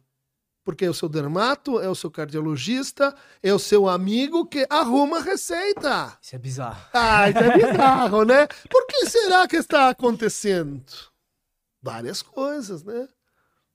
Puta, mas o que, que motiva a pessoa a tomar. Porque você toma antidepressivo, você se sente melhor. Sendo ou não depressivo, sendo ou não. ah, É uma ah, droga, né? É Querendo... uma droga. Fuma maconha, né? Se não dá um ups, Toma um relaxa. álcool. Vamos no whiskinho. Tá valendo, cara. Tá valendo. Isso é diferente de dizer que o seu esquinho, ela está curando uma doença que você tem, que não sei o quê. Você percebe? Você muda completamente a relação com o uso do, do, do remédio. E é isso que a gente precisa hoje. Fora Mais o... consciência de uso de medicação. Perfeito, sem dúvida. Fora os, os efeitos negativos, né? Os, tipo, falta de libido, essas coisas assim. Tem gente que diz que o efeito colateral é o efeito fundamental, porque você diminui a libido, o que acontece com os conflitos da sua vida? Eles vão melhorar, tem alguns que vão para armário, né? Quer dizer, e, pode ser que isso esteja na, na, no envolvimento. Mas o nível de enganação de pais hoje, né, com em torno de diagnóstico de autismo e TDAH, é bizarro. É bizarro. É bizarro. Eu tenho, eu... As pessoas estão empreitando uma técnica de treinamento, de educação, para dizer: olha, meu filho agora está bonitinho, ele, ele se comporta. Ele... Então, isso aí, isso, é, isso aí, é, isso, isso aí, bicho. É, então, a, a gente trabalha com divulgação de científica, trabalha com bem-estar, precisa ter uma atitude mais crítica com, com essa, essas tolices, né? É que hoje meio que todo mundo, muita gente tem TDAH, né? E se a gente for analisar, a pessoa às vezes tá só usando o celular a madrugada inteira e não consegue se concentrar no outro dia. Então, mas será que não tem alguma relação entre a forma de vida, usar o celular e, e, e aumento desse diagnóstico? Será que não? Será que é realmente uma substância que está faltando na sua, na sua cabecinha? Ou, ou essa substância pode até estar tá faltando porque está vivendo desse jeito? Entendeu? O ponto central é responsabilidade e implicação com aquilo que te faz sofrer. Não, eu me demito, porque quando você sai do transtorno e vai para a doença, o que acontece? Mudou a autoridade sobre a matéria. Daqui em diante, o médico decide, psicólogo decide, psiquiatra decide e eu, eu aceito. Ele estudou, eu não estudei. Eu obedeço. Não vou ficar discutindo se cloroquina funciona ou não. Saiu da casinha. Bom, será que é a mesma coisa quando você tem um diagnóstico de TDAH? Será que é a mesma coisa quando você tem um diagnóstico de autismo? Eu estou dizendo, pelo amor de São Dimas à tarde, não faça essa confusão. Não se deixe ludibriar por isso. O que não quer dizer que não existe, que a pessoa não está sofrendo, que ela não tenha dificuldades Perfeito, de concentração, sim. que ela não tenha dificuldades que atrapalham o emprego, a vida dela, que ela não, não se movimente Você não de tá forma. dizendo que o autismo não existe. Né? Exato, né? exatamente. Mas é, do que, que nós estamos falando? De uma doença? Ah, não. Então aí vai ter gente que vai dizer assim não é uma doença, é uma variedade. É uma, va é uma divergência, uma neurodivergência. Tem cérebros de um tipo, cérebros de outro. Tipo miopia, estigmatismo. Né? Exato. Ah, ou você pode dizer, ah, até isso são, são, seriam assim déficits visuais, mas assim, é negro ou branco? Gay ou heterossexual? É, que tipo de diferença? É uma, uma variação. Uma variação. Ou, ou, os seres humanos têm essa variedade, uma não é pior, não é melhor que a outra, mas é uma, é uma diferença. Né? É, o que vai definir no fundo se uma é me melhor ou pior. Quer dizer, isso não existe, mas assim, se a gente fosse colocar, seria o ambiente que ela está inserido ali, né? Tipo, as, um, um TDAH, um autista, algo assim, quando tá inserido num ambiente que a sociedade impõe que ele seja de uma forma ali, ele provavelmente vai sofrer muito mais do que ele tiver inserido num ambiente onde. Opa, né, legal, é cara, legal. Só que o que você está dizendo significa tem que olhar para a escola. Esse é o ambiente. Nessa escola, essa pessoa é TDAH. É. Nessa empresa, ela é TDAH. Concordei com você na hora. Mas aí, veja, nós já saímos do negócio que isso aqui é uma doença, que acontece, que não sei o que, etc. É uma interação. O que, que, você, o que, você espera da, de, da relação eh, de uma criança com o corpo, como ela tem que se comportar, o que, é disciplina, o que, que é presença, que é uma série de coisas que tem que ver com linguagem, com interação, com uma, uh, com uma complexidade que a gente não quer saber. Veja como dizer isso aqui é uma doença é muito mais simples do que, puxa, isso é aflitivo. E além de tudo, hum, parece que só eu tenho, os outros não têm. Eu estou numa comunidade de um indivíduo só. Quando você dá um diagnóstico, você cria uma comunidade de sofrimento. Estamos sofrendo junto. Isso é bom, né? Isso é bom desde que a comunidade. em que crenças essa comunidade está baseada? Entendeu? Total. Verdade. Cara, qual foi a, a, assim, os nomes que eu conheço na psicanálise? O Freud, obviamente, mas depois, em segundo lugar, ali o Lacan. Qual que foi a contribuição dele? Qual que, qual que é a qual que é a diferença dos dois? É uma evolução da, da teoria do Freud? Como é que é isso? Olha, é uma bela, bela questão, porque muita gente diz assim, ah, a psicanálise ela está presa no tempo, porque ela leva em conta as ideias do Freud, que morreu, sei lá, há 100 anos e está ultrapassado. Né? É, a psicanálise evoluiu, se transformou, né? É, variou de muitas maneiras na medida em que ela se dispersou pelo mundo. Né? Ela deixou ali a Europa Central, chegou na Inglaterra, chegou nos Estados Unidos, chegou na África do Sul, chegou no Brasil, chegou na China, chegou no Japão. E ela se transformou com isso. Por quê? Porque ela começou a perceber outras formas de subjetividade. Outras maneiras de estar no mundo, outras maneiras de nomear, outras maneiras de relação. Né? Então a gente tem a formação né, de várias escolas. Né? a Escola das Relações de Objeto, com a Melanie Klein, a, com o Bion, com o Winnicott, para citar os autores mais, mais reconhecidos no Brasil, a Escola da Teoria da Defesa, né, dos mecanismos de defesa do eu contra a angústia, da Ana Freud, né, então, racionalização, a projeção, é uma, é uma escola concorrente. Né? Uh, a gente vai ter é, depois disso, nos anos 60, nos anos 50, a aparição do Lacan, que, entre outras coisas, vai dizer o seguinte: olha, nós estamos assim um pouco meio metafísicos com essa ideia de inconsciente.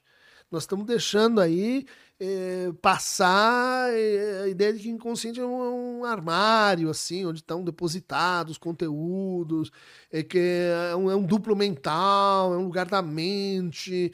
É, isso, isso não me parece boa filosofia, isso está brigando um pouco com a ciência. Então, um dos programas do Lacan era reintroduzir a psicanálise no debate com a ciência. E para começar, ela começou assim a se indispor com a noção do inconsciente até que ela achou uma solução. Ele falou: "Ah, mas o inconsciente não é, não são anjos boiando por aí. O inconsciente é estruturado como uma linguagem. O inconsciente, onde é que ele está? Ele está onde tem linguagem, onde tem fala, onde tem escrita, onde tem escuta. Ah, então, quer dizer, é uma coisa material. Mas como que ele chegou nessa conclusão? Estudando e voltando no Freud, dizendo: que, que o Freud estava fazendo quando ele falava em interpretação dos sonhos? Ele estava produzindo sentido, produzindo sentido e desmontando sentido a partir do quê? Da linguagem. Tudo que o Freud fazia era operar com a linguagem. Ele falava com os pacientes. No fundo, ele, ele radicaliza essa é, evidência óbvia de que a cura acontece né, falando com o sujeito, não com ele tomando um, um, um val, ácido valproico, ele é, exercitando-se numa máquina de aprendizagem ou com ele é, operando, uh, lobot, lobotomizando o seu cérebro. É falando. Se a gente reverte sintomas falando, é porque o inconsciente tem estrutura de linguagem. É ridículo isso. Tudo bem? Sim. Senão, senão para afetar o inconsciente, eu teria que, que, que, que, mexer em outro tipo de materialidade. Então, com isso, ele fez o inconsciente voltar para a Terra. Linguagem, e a linguagem é um fato material. Então, se a gente quer estudar a mente, a gente tem que estudar a, a, a, a linguagem. E daí ela vai dizer que outras uh, uh, estão pensando mais ou menos assim. Ah, vários. Antropologia está olhando para os nossos sistemas simbólicos, né? parentesco, culinária, uh, economia, religiosidade, dizendo o que, que é isso aqui? São trocas simbólicas operadas pela linguagem. São trocas significantes. Ah, olha, então o inconsciente, ele é individual, está na cabeça da pessoa ou ele está fora? Dizer, pergunte a mesma coisa para a linguagem. Ela está dentro de você ou fora? Ela estava antes de você, ela está em você porque você escolhe as palavras que vai falar, mais ou menos, mas ela é um fato transubjetivo. Sim. Só existe linguagem porque, porque existe o quê? uma comunidade de falantes, de pessoas que, que se entende, que usam aquela língua. Né? Então você fala, língua, linguagem, são diferentes. Todos eles têm implicações para o inconsciente. E daí ele vai recuperar outros modelos né, da filosofia, né, com o Hegel, dizendo: olha, teve um cara antes que já pensava mais ou menos assim de que nós somos uh, muito determinados por nossas relações de reconhecimento. Como eu te reconheço, como você me reconhece, como eu reconheço o reconhecimento que você me dá, como eu não reconheço o reconhecimento que você me presta. Voltamos ao que é o tema dos diagnósticos. É uma estratégia de reconhecimento. Como a gente faz para reconhecer as pessoas que sofrem com A, B, C, D e E? Eu posso chamar isso de depressão. Eu posso dizer assim: ah, elas sofrem com isso. E é importantíssimo reconhecer. Por quê? Porque reconhecer transforma a coisa.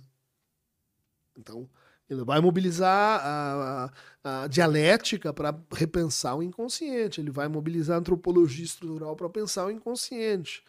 Daí ela chega num ponto que é assim: mas como que eu estudo a linguagem? Eu posso estudar a linguagem do mesmo jeito que eu estudo o bacilo de Koch? Pego dois grupos, daí separo, um tem o bacilo, o outro não tem, daí eu vejo que um dá tuberculose, o outro não tem, daí eu vejo que a tuberculose passa de um para o outro, por grupo controle, duplo cego, e daí eu vou, vou, vou manipulando experimentalmente, método indutivo, vendo regularidades. Vamos fazer assim? Estudar quantas vezes se usa a palavra mas? Quantas vezes você usa a palavra pai? Quantas vezes você usa a palavra mãe? Você vai, você vai entender a linguagem pensando desse jeito? Não vai. Não vai. Você precisa de outro método. Né? Para entender a linguagem, você precisa de uma outra linguagem. Uma linguagem mais abstrata, mais formal. Então, a linguagem natural, ela encontra uma codificação, vamos dizer assim, na linguagem escrita. Linguagem escrita encontra uma codificação na gramática, né? na, uh, análise sintática, na morfologia, na, uh, na pragmática. E é o nível sintático, ele é, no fundo, o quê? É uma versão de um nível mais elevado, que é o nível lógico. Hum, então, para estudar a linguagem, você precisa entender de, de lógica, de matemática, de topologia, de séries combinatórias, de... e daí ela traz um aporte completamente novo para a conversa. Porque ele está dizendo assim, é, a biologia é um pouco limitada, enquanto o modelo epistemológico. Nós estamos mais próximos das ciências conjecturais, das ciências simbólicas. Porque são aquelas mobilizadas para a gente entender fatos sociais, para entender interações, para relações de reconhecimento, relações de pertencimento, relações de uh, segregação, tudo isso você estuda como? Né? Empiricamente, só vendo regularidades? Não, você, você estuda levantando a lógica, né? levantando a gramática desse processo. Levantando Filosofando. A... Então, porque muita gente associa a filosofia da linguagem com a, lingu... com, com a linguagem. É, um, é, um, é uma abordagem, vamos dizer assim, que depende mais da filosofia do que outras. É verdade. E isso veio junto com Lacan.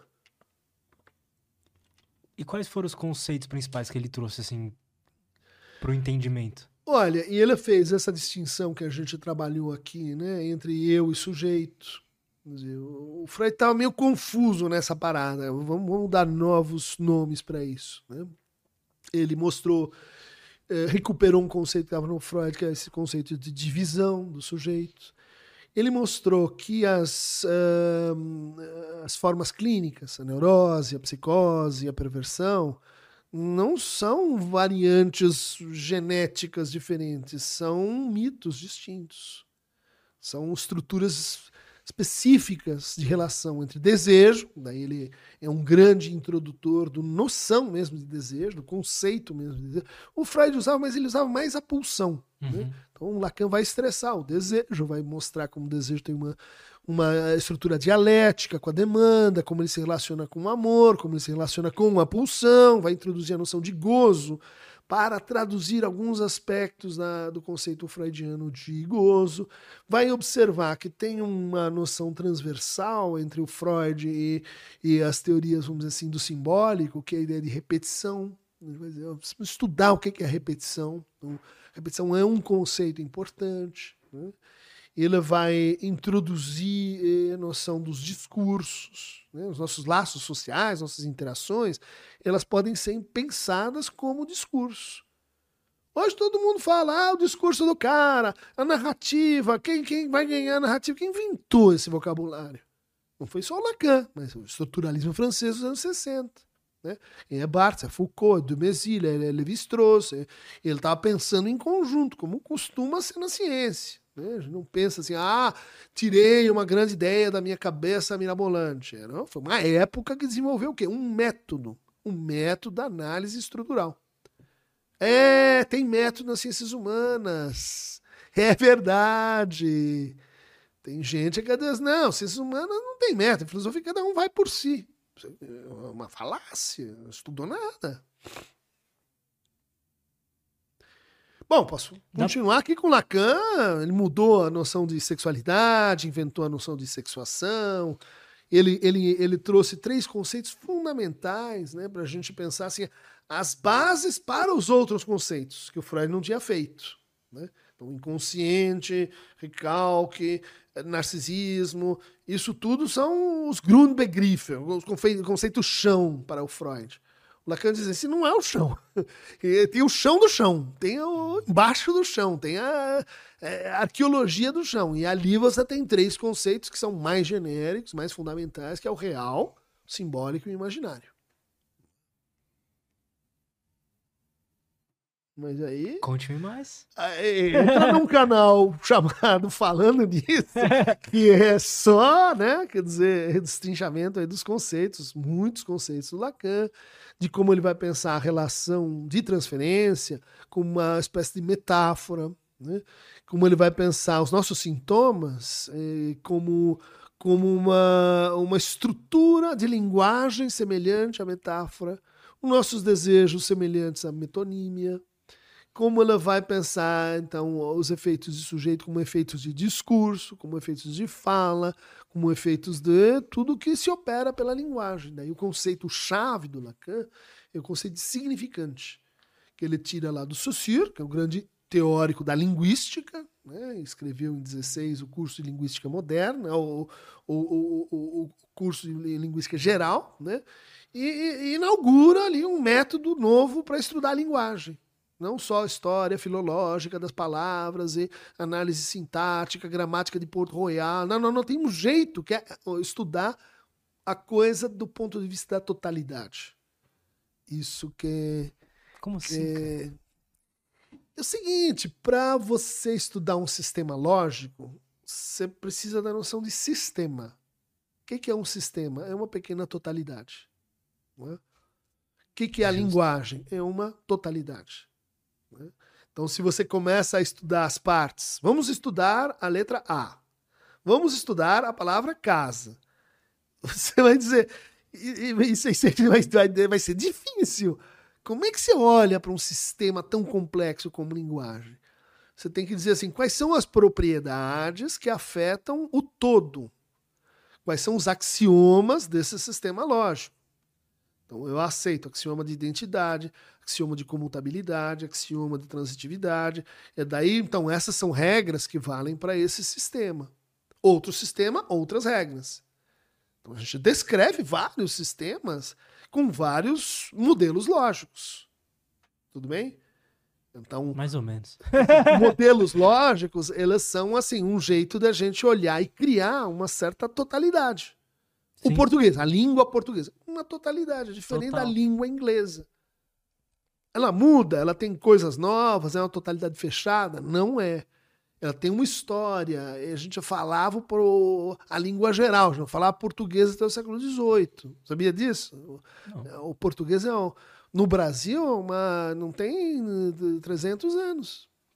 A gente falava outra língua, cara. Que língua? Até o, o, o chamava-se língua geral, que é uma mistura do espanhol, português e tupi. Até o Marquês de Pombal, ah, 1758, dizia assim: olha, para com essa confusão, daqui doravante só tem português. Qual era o problema? A língua geral não tinha escrita. Então, hoje a gente não tem mais falantes, tem alguns da Amazônia e tal, mas eh, veja só, a gente conhece completamente a dimensão do que é a importância da linguagem para a gente. Ah, sim.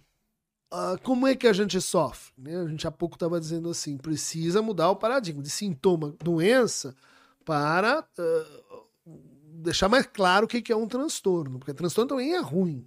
Né? A palavra é ruim, a palavra não, não, não- diz o que está fora da ordem, por isso que você Ah, tá- eu acho que faz sentido, não?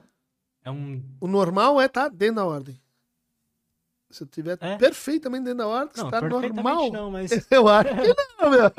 Eu, eu vejo muitas pessoas sofrendo porque elas estão demais dentro da ordem. Mas o que, que seria a ordem, então, né? Ordem no trabalho, ordem na linguagem, ordem das relações, ordem da ideologia, ordem dos discursos. As ordens que você quiser pôr na roda. Tá. Porque pra mim, quando eu tô na ordem, quando eu não tô transtornado, eu não tô sofrendo tanto. Eu também não tô muito maníaco. eu também. É mesmo? Tipo Como assim, é? você entra, vamos, vamos falar assim, a ordem hoje é Instagram. Vamos lá no Instagram, todo mundo no Instagram. Pô, tô feliz pra caramba. Eu olho aquelas imagens, eu vejo aquelas mulheres, vejo aqueles caras tudo bombado Ah, e tal. é um eu teatro, tô né? na. É, é, peraí, você falou você falou em ordem, agora virou teatro.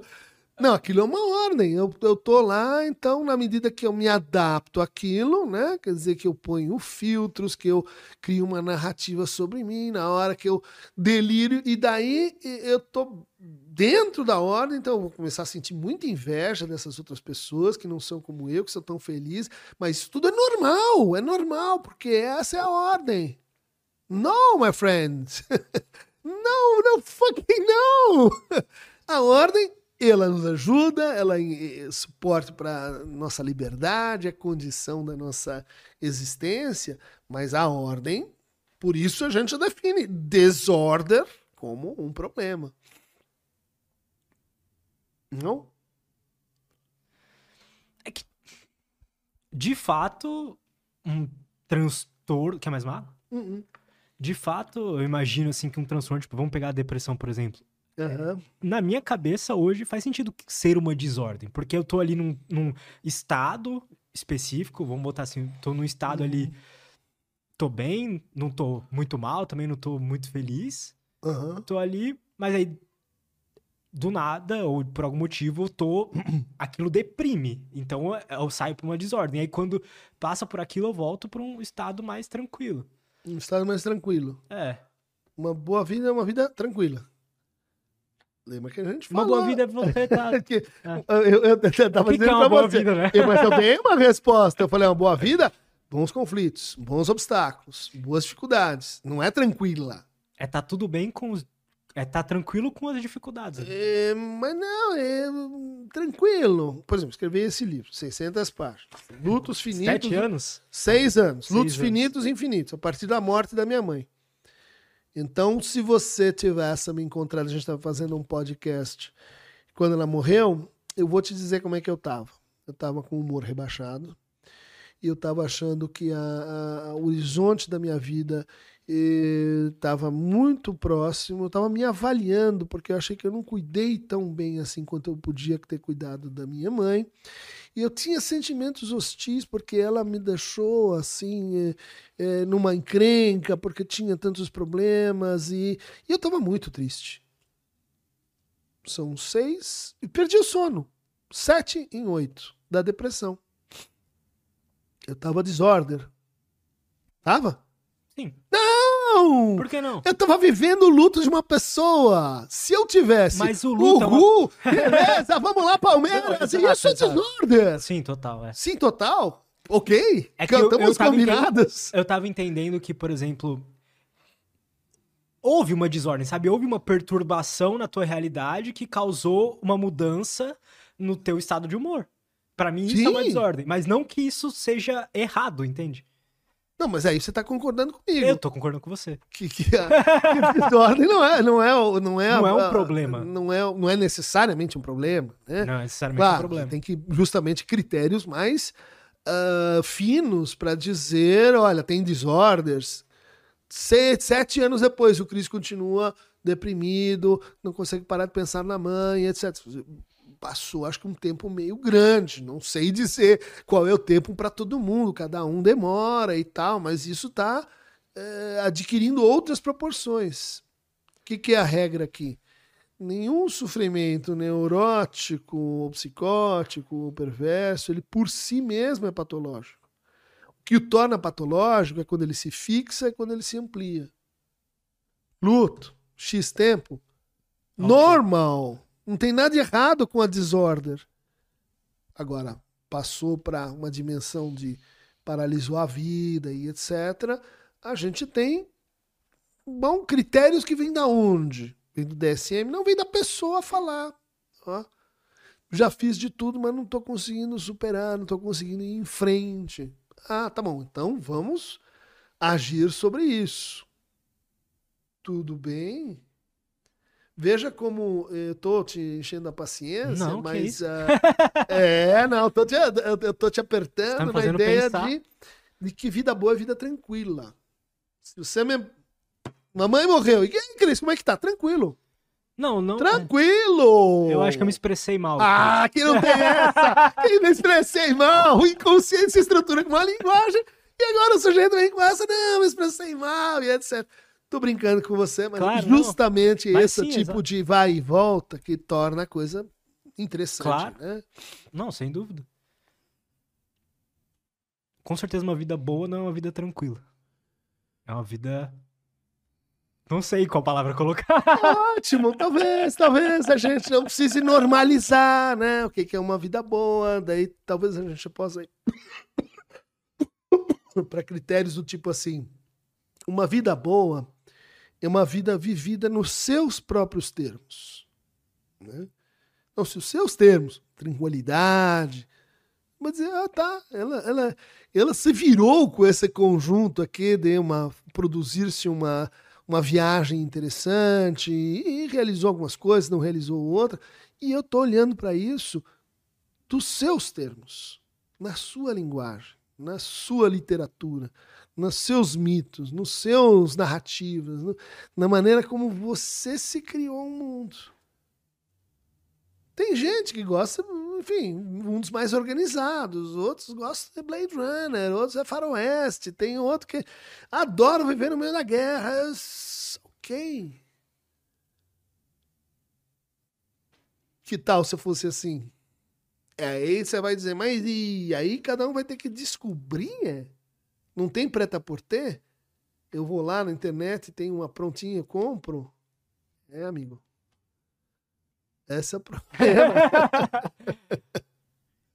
Esse é o problema. Quer dizer que não tá bom se meu filho tá indo eh, ao banheiro na escola e daí ela tinha boas notas e ele tá eh, se comportando adequado como os outros. Será que é, que é esse o parâmetro? Adequação, conformismo, funcionalidade, ordem? Sem dúvida não. Posto dessa forma, fica fácil ver. Né? Você vai lá na boca do caixa. Não, eu quero ordem. Vou te levar para um lugar onde está todo mundo tranquilo. Deitado, né? cada um no seu lugar. Ninguém sai do seu lugar. Lá tem uma pedra, tem o nome da pessoa assim, escrito. Tranquilo. Chama Jardim da Tranquilidade. Eterna. Inclusive, você não precisa se preocupar com o futuro. Interessante esse lugar. É, bem, é, se é interessante, eu levo ele. Pros góticos. Vamos fazer uma visita lá para dar um look.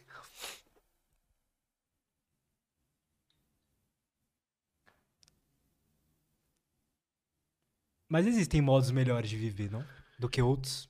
Eh, Tipo, eu não gostaria. comparado consigo e com os outros. Eu acho que sim, né? Claro.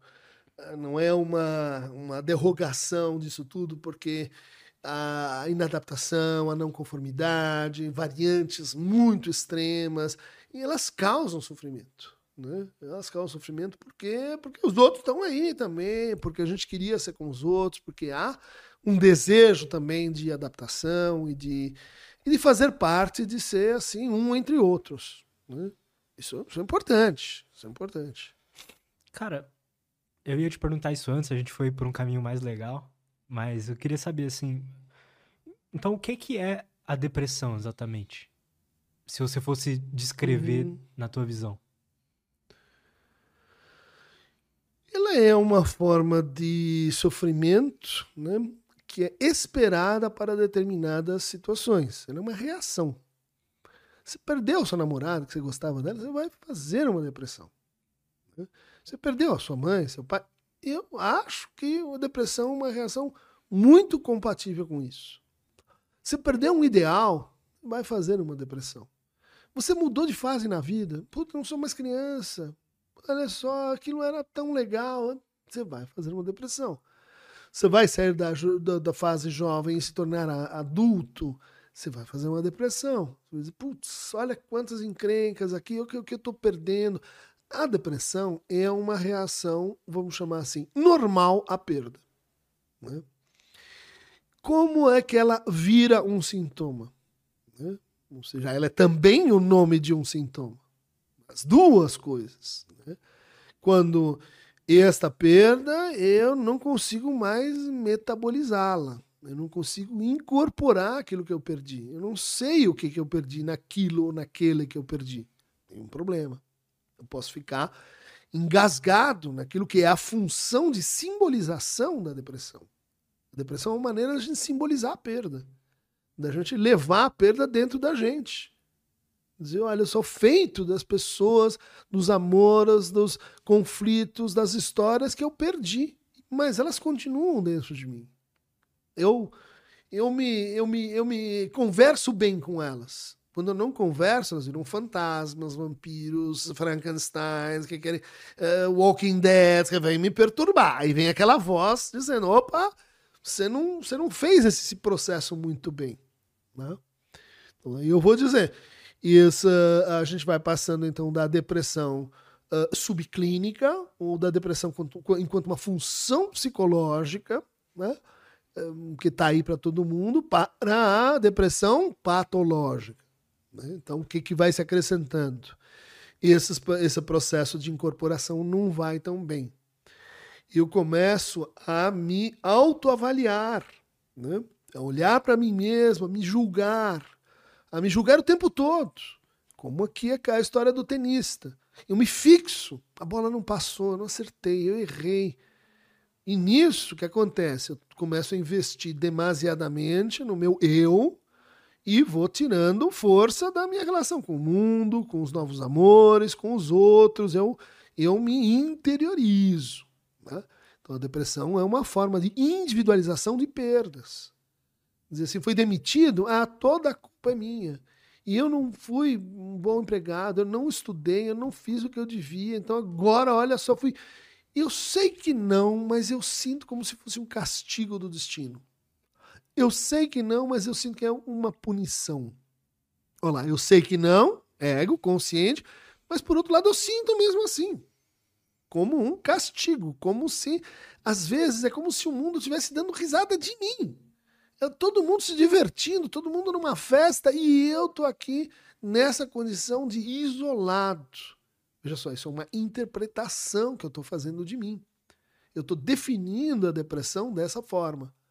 E na medida que eu vou interpretando-me dessa maneira, eu vou ficando triste, eu vou ficando com o humor rebaixado, eu vou perdendo o interesse em começar.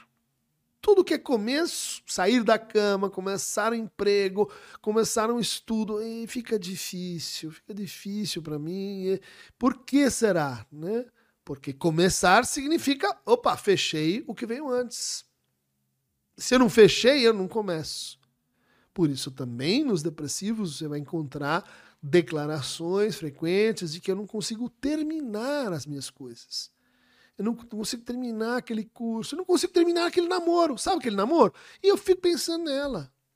Opa, exemplos de como o depressivo vai formando malas e mais malas da perdas que, que não consigo me. Voltamos aonde? Separar. A depressão pode ser então definida clinicamente como uma, uma dificuldade de separação.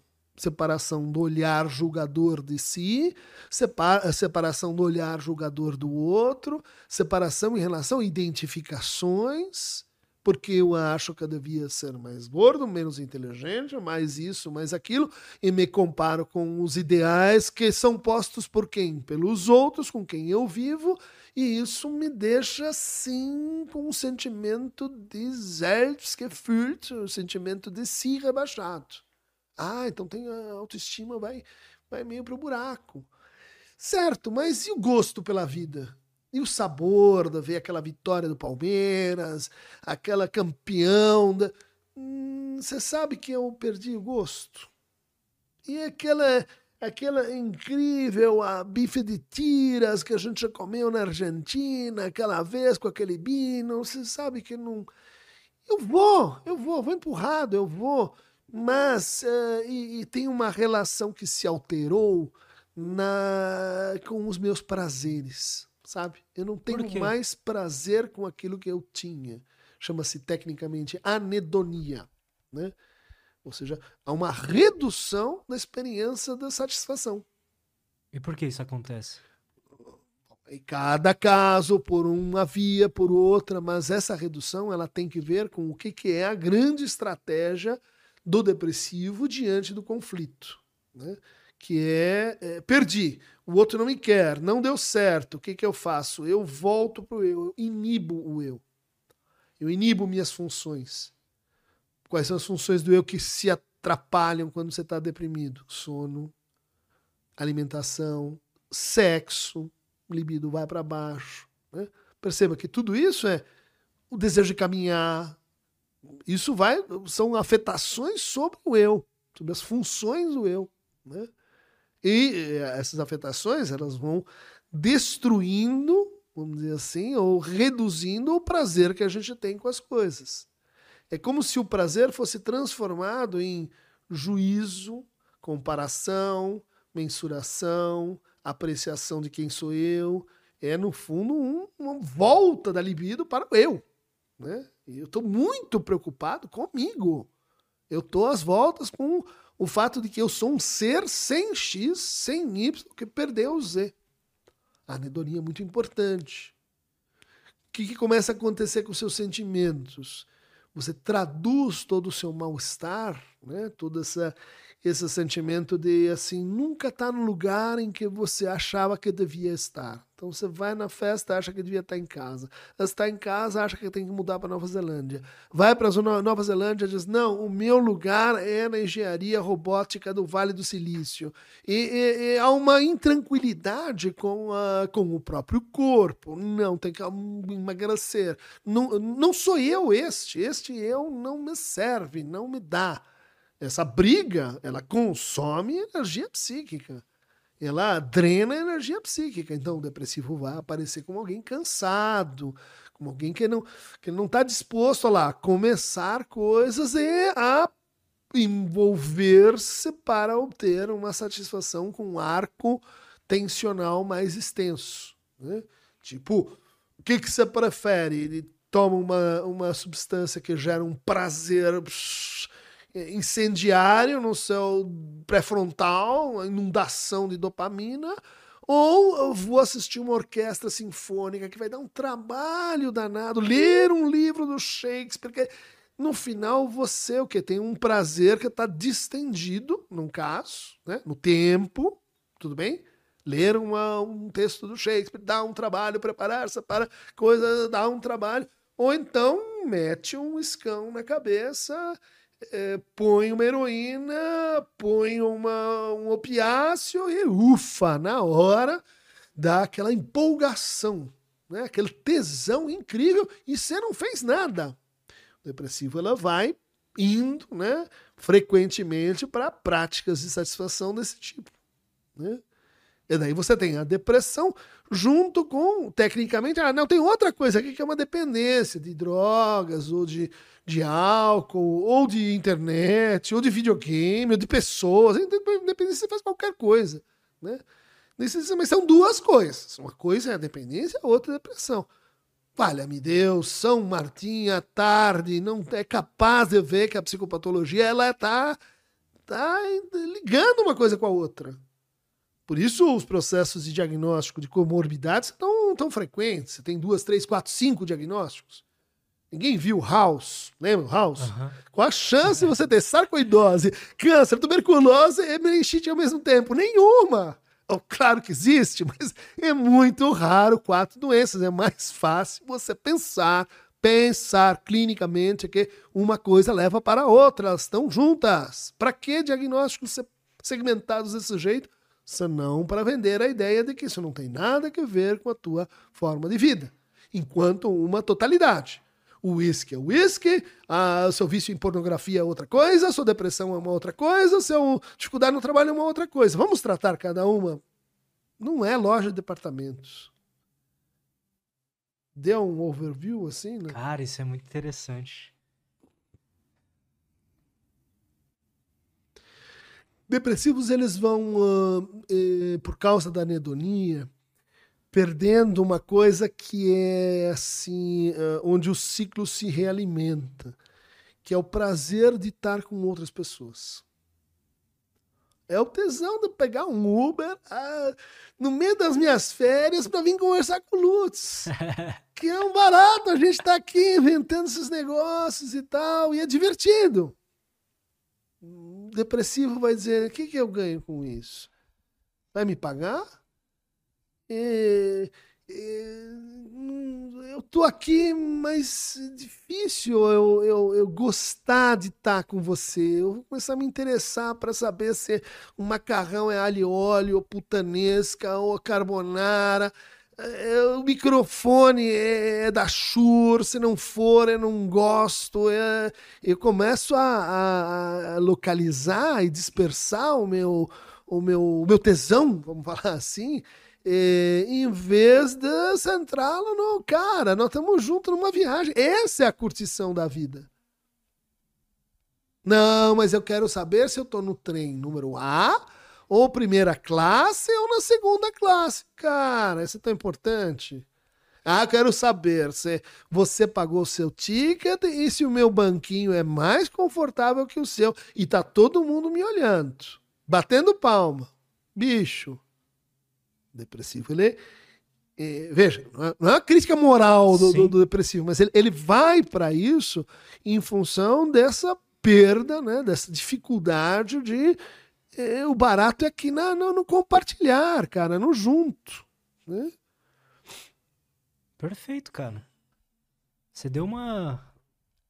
Uma mexida na minha cabeça. ah, estamos na viagem aqui. viagem é isso. Você me afeta, eu te afeto. Você também está mexendo com a minha, com a minha cabeça, com suas Obrigado, perguntas. Viu? Adorei, cara. Valeu. Lutz. É... Liberdade, Lutz. Cara, é, como que a galera pode fazer para te acompanhar, para comprar os teus livros? Qual, como, você tem canal no YouTube agora, enfim. Agora não, tem quase 10 anos. 10 anos. 10 anos. Meu canal tem 416 mil inscritos. É um, é um, dos pioneiros dessa bagaça aqui. Chama Falando Nisso. Né? Mas é, a proposta da gente, tem um, sou conhecido por isso, né? É, é, a partir de um livro onde eu descrevo a cultura brasileira como uma cultura baseada em condomínios. Eu vou falar em cultura de condomínio? Não. Lógica do condomínio? É, é a vida entre muros. Né? E uma das nossas propostas é sair do condomínio. Então, eu dou aulas abertas, públicas e gratuitas na USP, Instituto de Psicologia. Pode vir qualquer um. Maneiro. Uh, eu falo no Fórum do Campo Lacaniano, tem atividades abertas, públicas e gratuitas também. A gente tem o canal, mas isso é parte maior né, de uma intervenção assim para democratizar o acesso à psicanálise, à, à filosofia, à psicopatologia, à teoria social. Né? E a gente tem várias intervenções para fazer isso né, no Laboratório Teoria Social, Filosofia e Psicanálise que eu dirijo junto com o Vladimir Safatli, com o Nelson da Silva Júnior, com Maria Lívia Torinho Moreto. Então, você vai me encontrar em. em todos os Tem lugares. gente que diz lugares demais. Essa cara fala demais. Não, você mete em qualquer encrenca, é isso aí mesmo. Então tá bom. Obrigado. Valeu, Lutz. Valeu. Obrigado, gente. Até a próxima. Tchau, tchau.